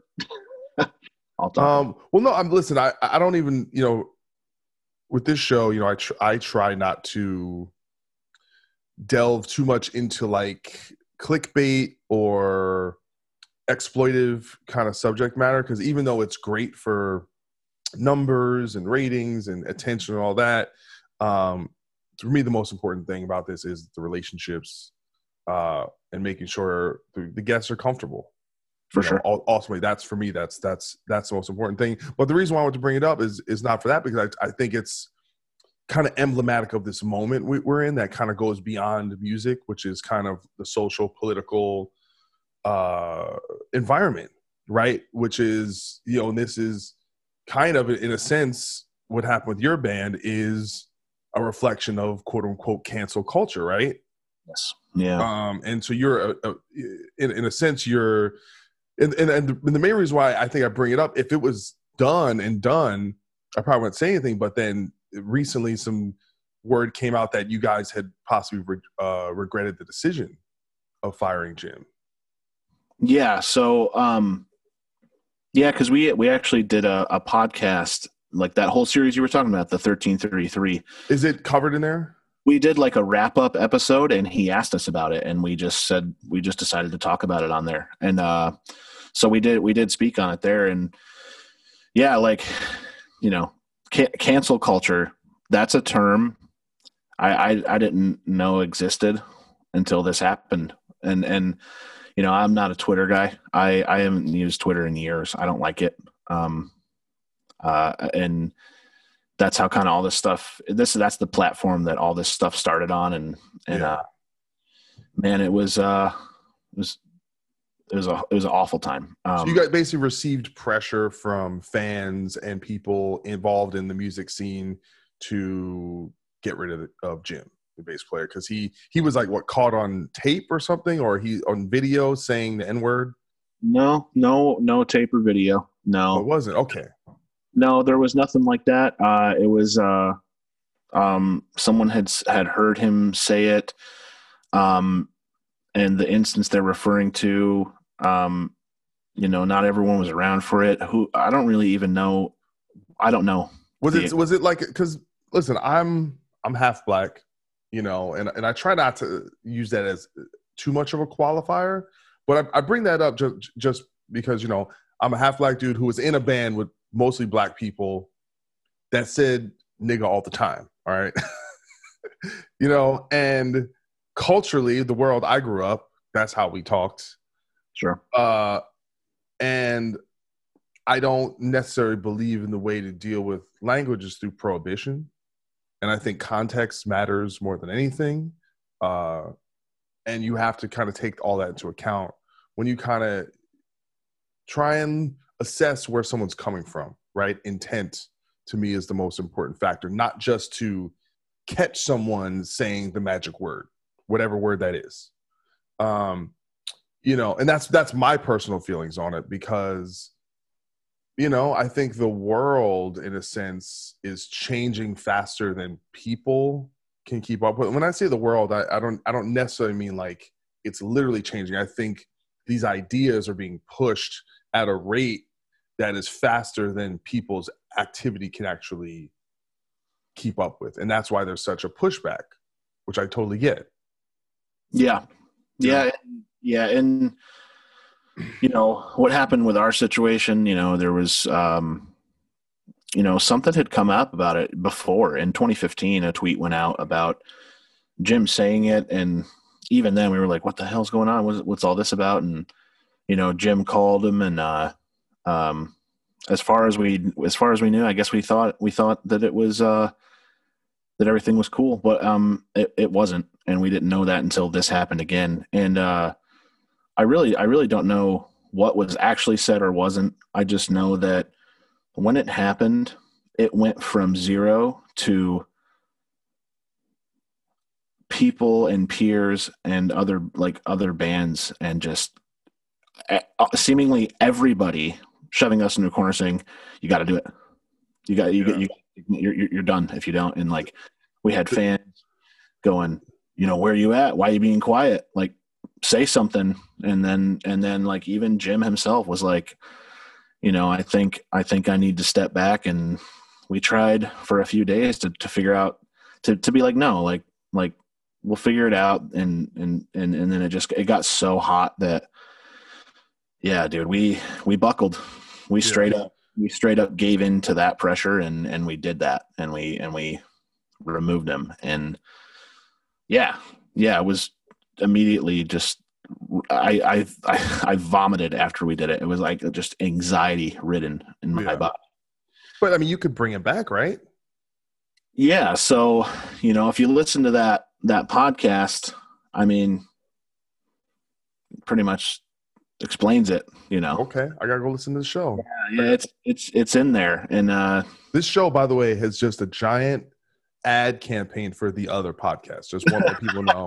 Don't listen to this. Go listen to, to the real one. That's got the good shit.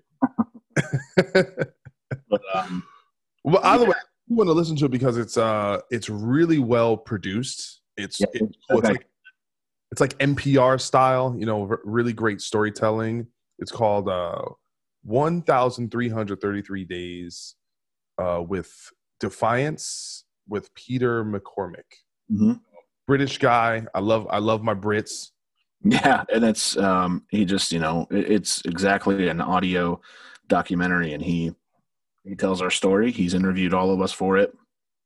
And uh man, it turned out really well. And uh yeah, it's um it's been a tough year, man. Um you know, I, I just want to say too, like I, I it it's it's hard to people don't understand and I, I don't expect them to either. Like from where we were coming from with this, it was like we were seeing the band being taken away from us again completely. And yeah. had this crazy fear of like losing everything again on the day where our comeback record came out was like supposed to be that cherry on top of like, wow, we fucking, we did a comeback. And then this happened and it, it, it was like we went into like panic mode, you know, and we made that decision and it was wrong. And, you know it's it we still literally talk to each other all every single day. Uh it's all not, nothing's changed there. And it's just it's it's been it's been a shitty year for everyone. I, I i there's a lot a lot of way worse crazier shit going on out there than you know our little band and and stuff. So i don't want to sound like i'm fucking saying, you know, feel sorry for me because I don't want to. I just, I'm, that's not what I'm saying. But it was, uh, it was rough to go through. I will say it was mentally, absolutely mentally, way harder on me personally than than all the accident stuff. Wow, that's Um, it crazy. hit me. It got me. It, it, it, I completely broke when this happened, and I've never experienced anxiety like this. Um, Well, before. well, if if you think about it, it's the complete inverse of the reaction to the accident because you basically were this uh, pinpoint for all this goodwill, right? And Right. then you have a different scenario where it's kind of the you know it is all that goodwill turned on its face, and now it's the thing you know we love. No, we're going to tell you how much how angry we are at you, and that has like a palpable emotional factor, you know, and the only way I think to deal with it is probably just to not be on it, right? Turn off the, the phone, don't go on the internet, don't, you know, and but I but if you guys are getting other bands, that's like the definition of, of peer pressure, right? If it's somebody in a band you respect or someone you're friends with whose opinion you respect and you want their, you know, you because I think the idea of can't being canceled means it's all about social ostracization, right? So, you know, Kevin Spacey gets canceled. He's now he's not he can't come to the Oscars, right? He can't come to the cool party. He can't he's not invited, right? And that's the and I think for humans as social social creatures to be you know a giant fear is is to be ostracized, is to be not allowed to be around or say, you know, and that's that's tough. Yeah, and I, you know, I tried turning off the social media and all that, but I would get a text message from close friends or people saying things like, "You guys gonna, you guys gonna answer this or what?" Like putting on that pressure, like Yeah. it was bad, and it was, and it was, and it was come, it was coming from every angle like that. Um, pretty, pretty nonstop, pretty overwhelmingly nonstop, and it just made us make that decision. And uh, you know, I know Jim very well. I look up to him like a brother. Um, he's not, he's not racist. Um, I actually, I actually fucking hate Facebook. I never use it, but sometimes I go on there and I would see Jim engaging in conversations about this topic years ago, um, speaking up about this issue. Um, already, already putting in the work back then. Yeah. Um, which goes to show you it can get anybody yeah. you know which is and and you know and and, and that kind of speaks to this idea of i think being kind of rhetorically charitable and and giving people the benefit of the doubt you know uh sometimes in in, in you know and in that just that that pile on effect i think especially when it's about hey i because i think it's it's like i need to distance myself from this person because then some of their dirt's going to get on me.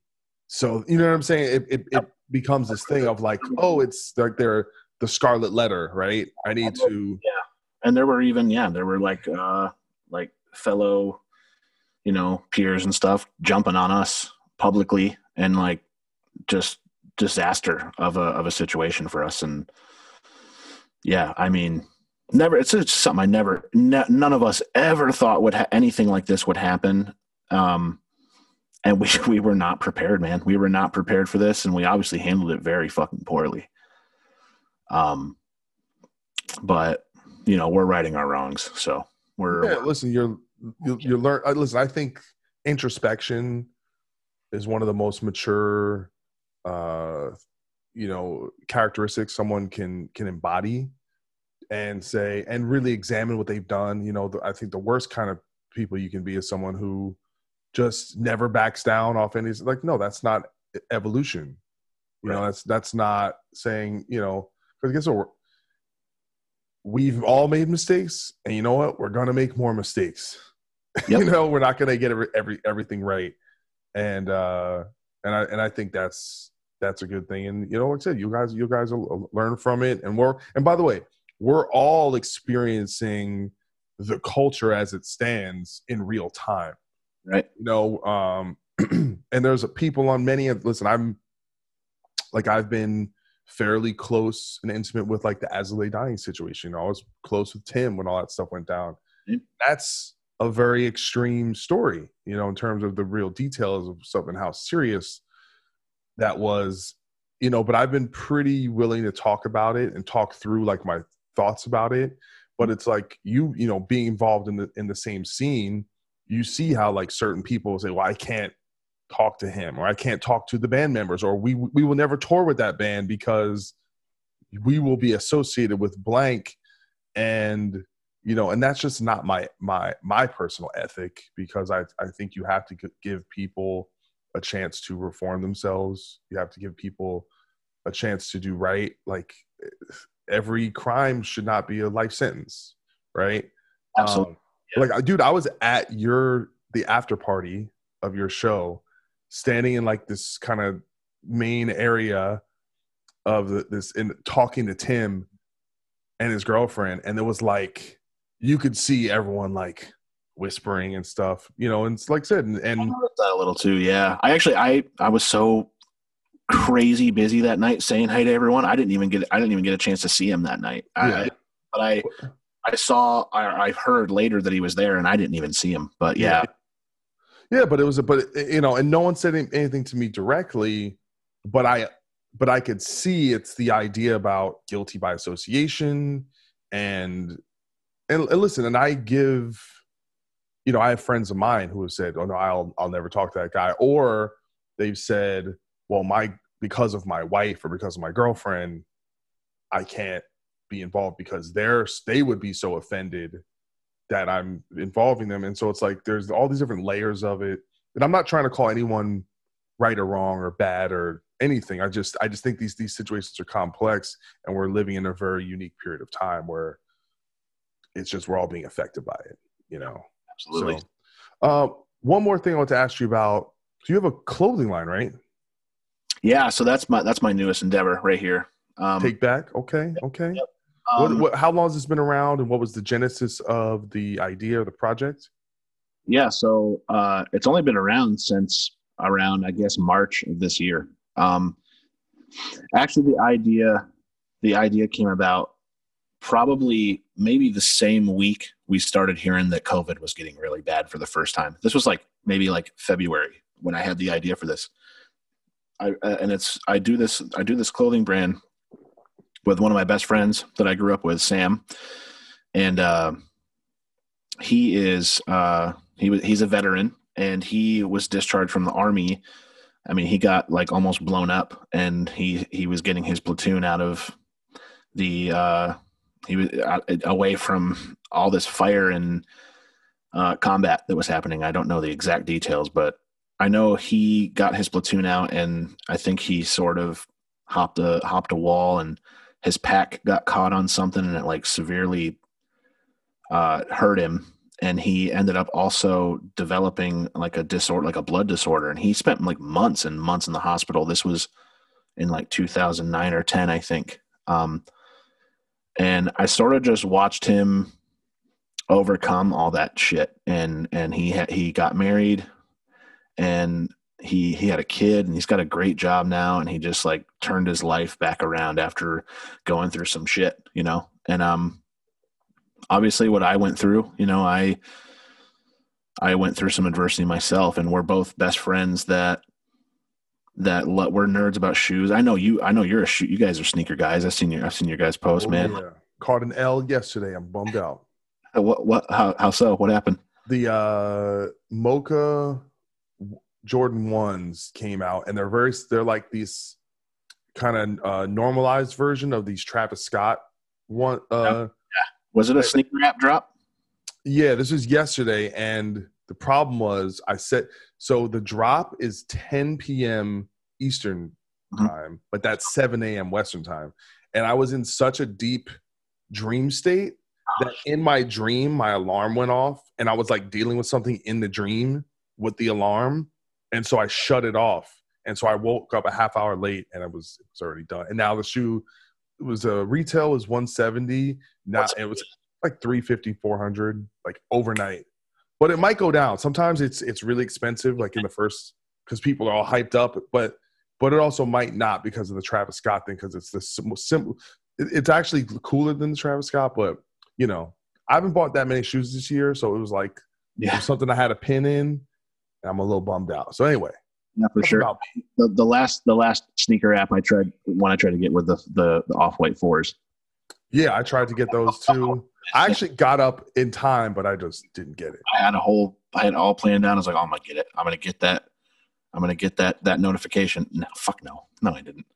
Anyway, yeah, but like we both were both nerds about like streetwear and sneakers, and and we both went through the this these adversities. And I was like, dude, I just texted him one day. I was like, dude, you and I should start our own like clothing brand with with that like like with putting that message out there. The message of like don't you know don't don't sit around waiting for things to fall into your lap. You have to fucking go out there and get it. You have to take control of your own life. You have to take back your By the way, how many how much Jamey Jasta lyrics have like you embodied in your life that like were you like when you know, I just feel like all I hear when you tell like oh perseverance! You want to see me fail? Take back your life! Yeah take your life back! Yeah so that that and that is that is the sentiment. That's the idea is is is to promote the idea of like not, of getting off your ass and and you got to earn earn that shit and get it back. And and you- should always you should you should never like wallow in self-pity. You should always choose the other option which is to fucking never look back and just adapt and and and prosper you know? That's the whole idea behind it. So we want to mix that idea and message with like shit we like about streetwear and clothing and stuff. And it's uh, we both have Photoshop experience. I used to design merch for bands like way back in the day, and uh, like it got me back into Photoshop again. And I've been having a blast with it. So we do our own designs, and we have uh, a buddy who used to work with Violent Gentlemen helping us with designs as well. It's just been so fucking fun, man, and so fulfilling for me. It's it's something you know starting a business and running it from home is something i never thought in my life i would do ever. And it just you kind of moving units? Is it doing well? So here's what here's what happened is we were um we were doing the like pre-order model uh, the pre-order only model at first. We were like let's test this out and like see if people would be interested. So we would get designs together and then we would say pre-order only sales live for you know five days. It's going to end at this time blah blah blah. And we and we would uh sell whatever we sold we print and Yeah. and shipped and we had it fulfilled for us in california. We're in michigan. This the, it then covid got really bad when all what right when we're trying to do all this. So like manufacturers and printing places and warehouses they're all shutting down and like we had trouble getting garments. We had to like put it on pause for a month and then we like were able to do it again. We did the sale. It did awesome. Got it all taken care of covid stuff happened again. Like la apparel ran into a huge thing where they like shut down that the los angeles like headquarters because like so many covid cases crazy outbreaks. So like that that took some time away. And then uh we've been now now we since i think since like uh august or september we've been wanting to do we said okay let's let's let's order an inventory. We're going to order items and keep a stock and we'll ship it and we'll keep restocking. Sort of like the normal way to do it. Mhm.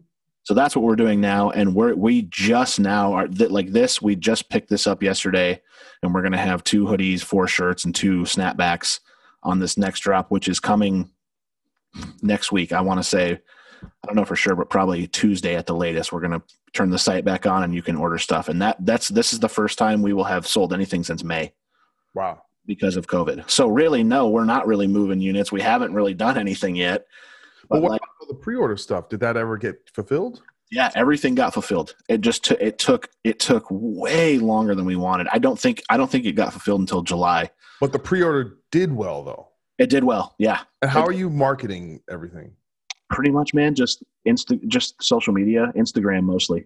Are you guys doing ads or is it just all like natural? So i did uh i i did one i paid for one ad. I wanted to see how it went. I've never done it before so i did like a facebook instagram ad actually not you know what I, it didn't do it didn't do shit for us i, I don't think that uh, that's even worth talking about yeah it's, the organic reach is basically Right. what's working. it's just me I, I post about it and i try not to like sound like i'm trying to sell you stuff but i want to I, I just I want to share what I'm doing, and and uh, it's it's all straight up from like word of mouth and you know friends and family supporting and reposting, and that's that's how we're doing it. We're doing it completely organic. So if people want to buy stuff, where, where should they go? You can go to um, takebackbrand.com. Okay, I'm gonna pick something up. Yeah, dude, and thank you. And then you can Snapback, son. Yeah, we got we got a camo and a black one coming out. So Okay. the camo one's hard. That's my favorite one. Okay, all right. I, Mm. I need a camo. See, the problem is, the, like, depends what kind of camo. Because there's like normal camo, and there's like hunt, scary hunting guy camo. This, like, is, this is this is straight up army woodland camo. You're, like there's like if anytime if I'm at like a rest stop, you know, like if I'm on tour and I'm at like a truck stop and I see it two if I see t- if I see two dudes together with the hat with like the leaves camo, I get scared.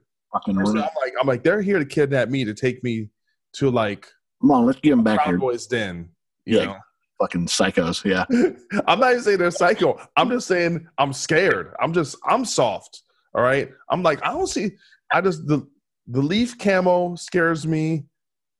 I'm just worried. That's all I'm saying. It you know it depends. It's a trigger. It's a trigger for you. Yeah. That's right. I'm just I'm soft and scared. No no deer hunting camo yet for uh yeah, Okay. I, I never say never. We we we like weird shit sometimes. So I'm never saying never. But it's just nah, it's just normal camo. And uh yeah, we're on Instagram at Takeback Brand.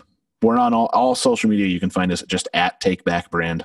And uh yeah, man, that's just been what I've been doing. Um something I've kind of always wanted to do, like a bucket list thing, and it's just crazy that it's happening. And uh Awesome. I'm really, really, really stoked on it. So yeah. Well, that's great. I mean, but you know, and just in general, are you making it? You know, I just want to check on your personal well-being because I feel like everyone is going through it this year in one way or another. We're all having mental meltdowns. We're all experiencing, I feel, some kind of depression or anxiety related to work or, or you know not being able to do the things you want to do see our friends and family uh maybe some people are you know more isolated than than they than they like to be how how are you personally doing through all this Yeah, all, all of that. I got I got all of that. Yeah, it's uh you know, my girlfriend uh she lives in Canada. Um I haven't oh seen the infamous canadian girlfriend thing okay I haven't seen her since February. okay Been rough. And uh hopefully seeing her in December if things permit.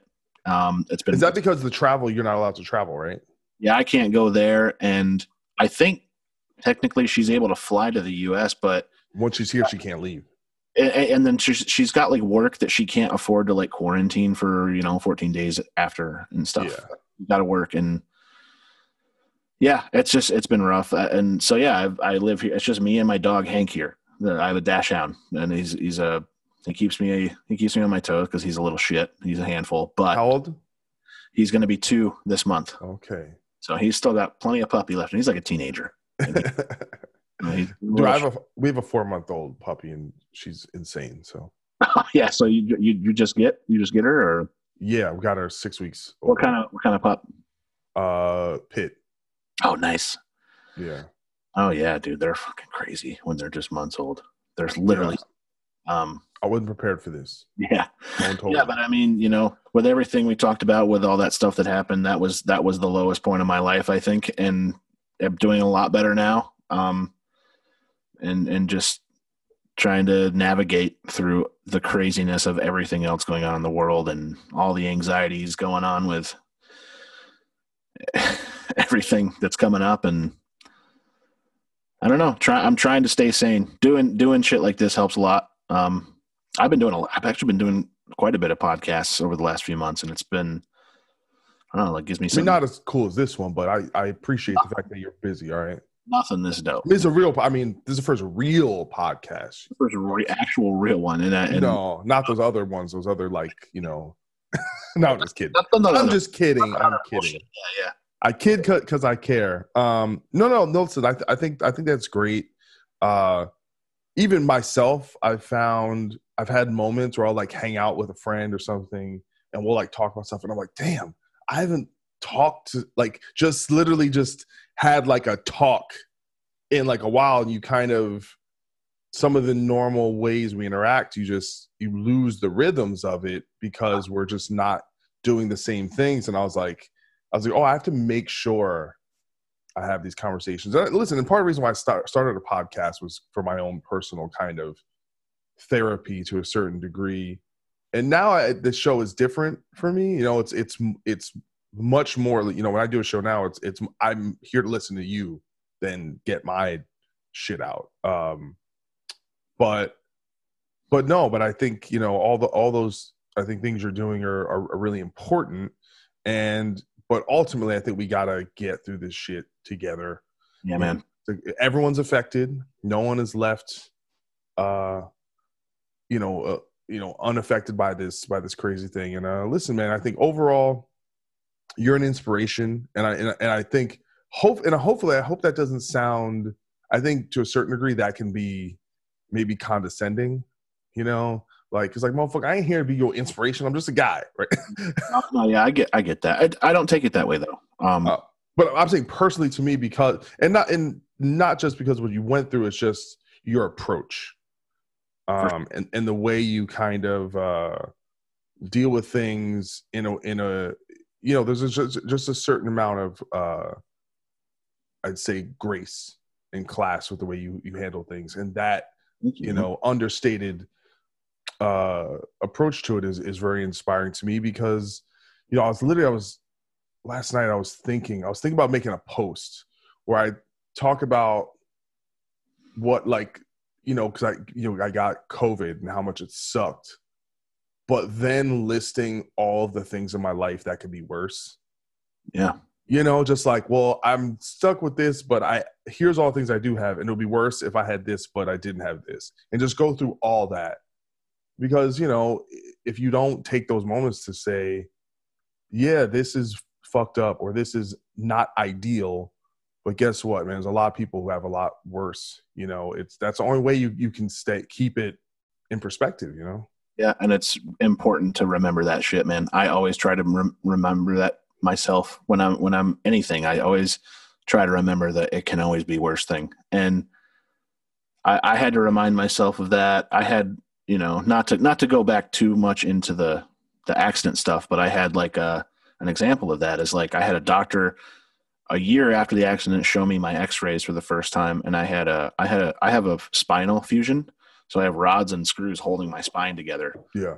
He showed me a spinal column uh, and my, my T6 was slightly to the left. And he's like, oh, see that? He so casually was like, you see this uh, spinal column right here? He goes, if that was to your left to about your pinkies width more, you would have been a quadriplegic from the from the chest down. Holy shit! That's where I was like, I'll take what I got. yeah, I will take having to put a prosthetic leg on every day to walk because I can at least fucking walk. Yeah, and always be worse. It's important. It's important to remember that, even how bad the the climate of our country is right now. It it could it is worse in a lot of other places as we yeah. speak, and it can, it can it can be worse. Um, no, no doubt, no doubt. Well, I agree with I agree with that, and uh, thank you so much. You know, for for taking your time to be on the show. It's been a really fun talk, despite despite the fact that I'm hungover. I've held it together. All right, I'm gonna I'm gonna I'm gonna pat myself on the back. Yeah, you told me, I would have never known. Listen, it, it, it, I gotta, you know, I, I probably shouldn't say these things. You know, people wouldn't know, but I can't help it. I'm, I'm a, I'm a, I'm, you're a pro at being hungover. I'm a notorious oversharer. I can be too. All right, yep. brother. You have a great day, and uh, you know, don't let the uh, election riots uh, hurt you too much. Trying not to, yeah. and just keep keep positive about it. Yes, sir. All right, man. You take care, okay? All right, later, buddy. Bye bye.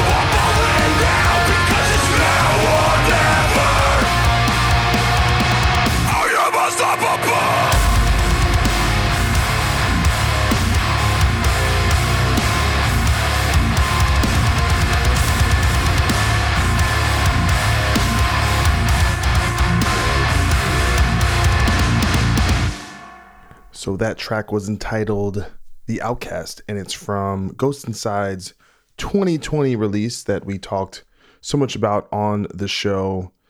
Yeah, thank you to Andrew for taking his time to be on the program. It was uh, you know, we we got pretty deep there.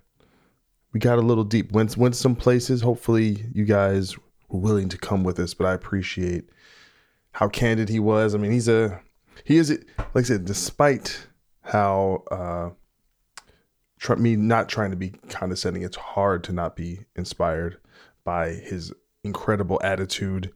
And yeah, it's it's it's just exciting to see. And apologies, it's funny because we're talking about all this stuff that happened a month ago or a month and a half ago, whenever whenever we did the the interview. But a lot of times I record these and they don't come out right away, so it might appear a little dated. So apologies, but all thanks to Andrew. That was amazing. Uh, what else is going on? Oh yeah, something I wanted to. We got a, a letter, so we're gonna. I'm kind of gonna. I kind of skimmed through this, so we're gonna see how this goes. it's kind of a long, a long message from, from a guy Justin Darden. He's been he writes me a lot, um, but he goes. Hey Doc, I know you're a Bernie Sanders supporter and have different views. This is funny. Is is I voted for Bernie twice, but I'm not like trying to take a bullet for him. I mean, I I voted for Bernie twice. I like a lot of his ideas, but I don't think they're unique to him. Uh, but anyway, I'm not Mr. Bernie guy. I'm I'm more of an Obama guy in in a lot of ways, but maybe in terms of tone and style. But anyway, we, we keep it going. Uh, I know you're Bernie Sanders, Bernie Sanders supporter and have different views, but I love how you took time to just sit down and discuss this with Phil, who has different views than you. He means Phil Labonte from All That Remains. The world needs this right now. You are being an example to others. If more people would just take the time to sit down and understand one another, not agree, but just try to understand, I think this would be a much better place. Me, I'm kind of in a weird situation. I know I want as little involvement from the government in my life as possible, but I love metal. You could have both of those. The more I read about metal musicians on the internet, it seems they all have left views. It puts me in a weird spot because I can't just quit liking them because they have different views than uh I'm sorry, getting confused there. uh because they have different views than me, it makes me wonder if they hate me because of the views I have. Also know also knew you knew Dimebag. I didn't really know him. I met him a couple times, but I, I wouldn't say I knew him. Uh, and since I have discovered so many metal musicians on, um, God damn it, I'm screwing this up. And since I've dis- discovered so many metal musicians support left, I wonder if you ever got any insight on Darrell Abbott's political views. I live 120 minutes from where Mr. Abbott was buried and have visited the site several times. And it's a very surreal experience. I experienced something unexplainable when I go to this place. I still remember the day it happened. My girlfriend picked me up for school. Anyways, kind of going on a little bit. Let's um kind of tackle the fir- the first part. Um, yeah, I, I I see I see what he's saying. Here's here's what I think. I think a, if you were to go person for person in all the arts and entertainment fields, I think those fields tend to lean left. And but not in the way I think I think that's altered in the last few years because culturally I think the left has been seen as being uh, less uh, tolerant of people who think differently, as being more against, not as much into free speech. And you tend to think about artistry and free speech as kind of being synonymous and all that stuff. If you go back to the 60s, whether it's Lenny Bruce or the entire kind of hippie movement and all that, that seemed to kind of go hand in hand with the left. And, and those things have altered. It's, a, it's an evolving kind of moving thing. But I think because of that, a lot of, I think the mainstream just tends to lean left. You know, if you, if you look at in a Marvel movie, right, they'll have the Black Panther and kind of pay homage to a kind of certain type, type of identity politic or Captain Mar- or Captain Marvel kind of leaning into the girl power thing. That is a in the the cultural context more seen as a left type of paradigm, the way you're kind of looking at the world. And I do think it's it's just more popular in terms of the culture war. That aspect of things have kind of won. So because of that, I th- do think generally metro metropolitan people who live in cities, urbanites, just tend to lean, lean that way. So you're going to get a little bit more of it. But I also think it, it's probably overrepresented publicly because I think a lot of those people are more comfortable saying those things publicly because they know there'll be less backlash. Whereas if you lean right, uh, or maybe you vote for Trump, maybe if you're a musician, you probably won't be as outspoken because you know there'll be a lot of backlash, or you'll you'll have to fight with people or something like. Um, I'd like to get Ripper Owens on here because I know he's right wing and I think he's a Trump supporter, but I've nothing against Ripper. I'd love to talk to him about that stuff. And same thing with uh, Phil. Me and him disagree on a lot, but we also agree on a lot. And you gotta learn from people who disagree with you by giving the benefit of the doubt. And so that's what I try and do. And I'm glad that you're someone that seems to feel like you're more on the right in certain elements politically, but still listens to the show. Because my purpose is not to alienate. I want this to be welcome place for everyone, even if you disagree with me. I always say, listen, the point isn't for, for me to get you to think like me. I just owe you my honesty.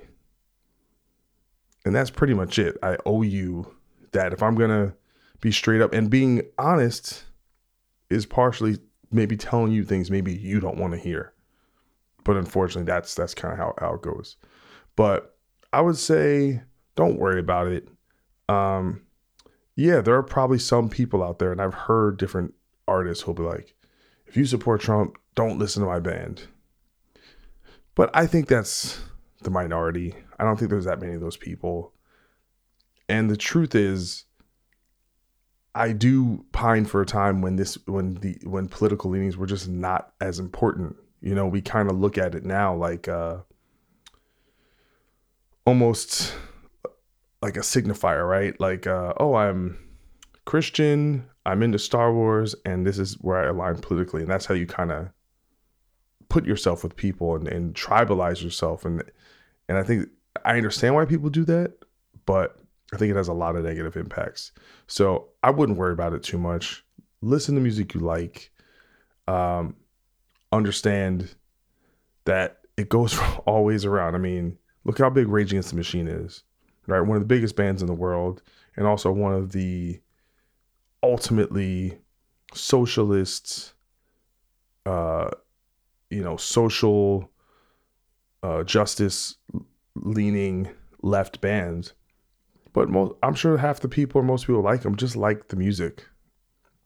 It was like, oh, I identify with not liking authority or whatever, and they don't even really relate to it politically. I mean, Paul Ryan, who was a lead Republican in the House and uh, ran for vice vice president, turns out he was a Rage Against the Machine fan, and uh, and you know they kind of him and stuff. So I would I, I just wouldn't overthink it. Just listen what you listen to. There's all kinds of people's work I enjoy that I don't agree with them politically, and that's okay. It doesn't have to be about that. You know, I can watch Jon Voight in a movie and realize he's a great actor, and I love his work that he does, and think he sounds like a complete lunatic when he t- talks about politics. But I don't require that to enjoy his work. I just don't. And I don't really see why so many people feel like those things have to coincide. James Woods, I don't give a fuck what he thinks politically. He's fucking James Woods in your movie is probably gonna be pretty good, you know? And that goes for a million other people. So I wouldn't worry about it too much. Uh and I apologize for my letter reading because the, the lines are so long by the time you get to the end you're you get confused about where where the where the next thing goes. So that's mainly my fault but it is what it is. I need to make maybe move these to another area where they're a little bit smaller. Um, trying to think if I should go through the rest of his email here. Um,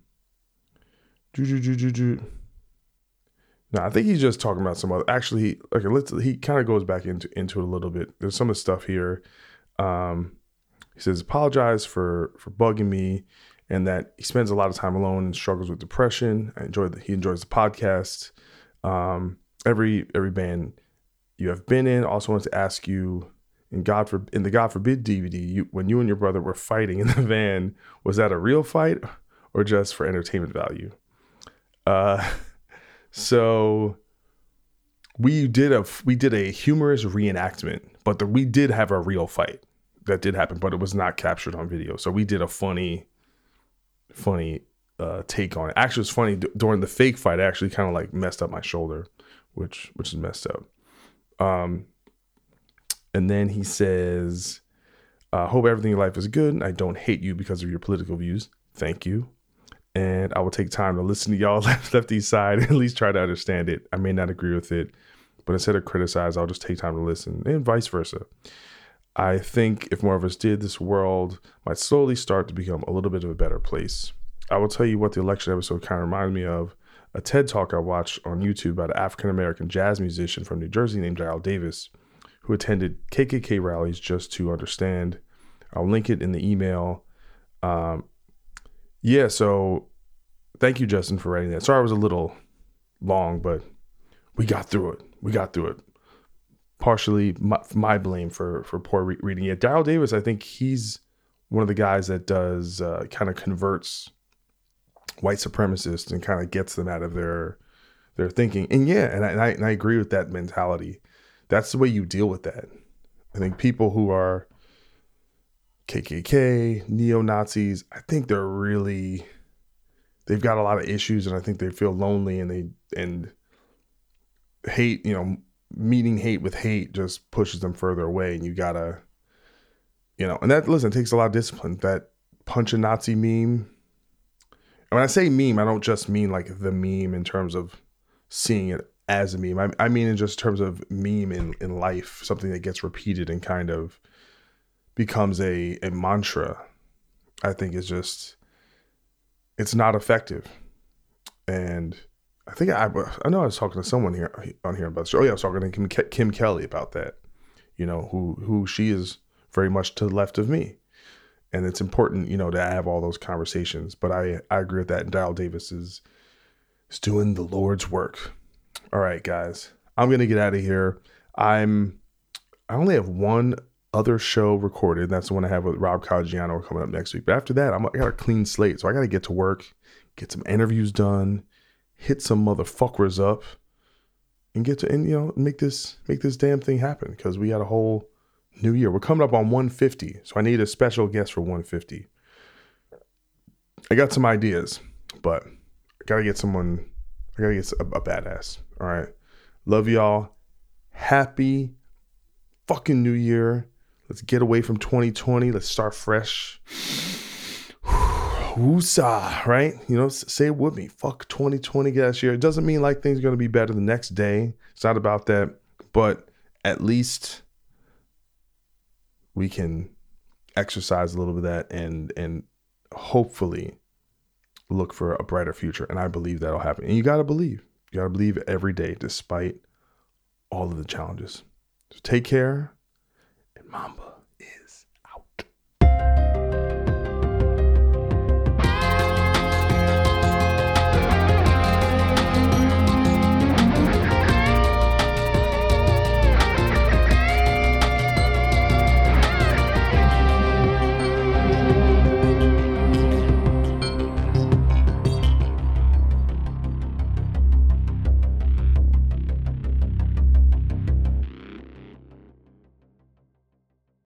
Hey, this is Chris Swinney, formerly of the Ataris and currently host of That One Time on Tour, part of the Sound Talent Media Podcast Network. Have you ever wondered what it's really like on the road? The highs can be euphoric, but the lows can be crushing. Join me every week as I chat with industry pros about what it's like living out their wildest dream and, in some cases, their worst nightmare. Past guests of the show include members of NoFX, Pennywise, Bad Religion, and more. Listen and subscribe at soundtalentmedia.com.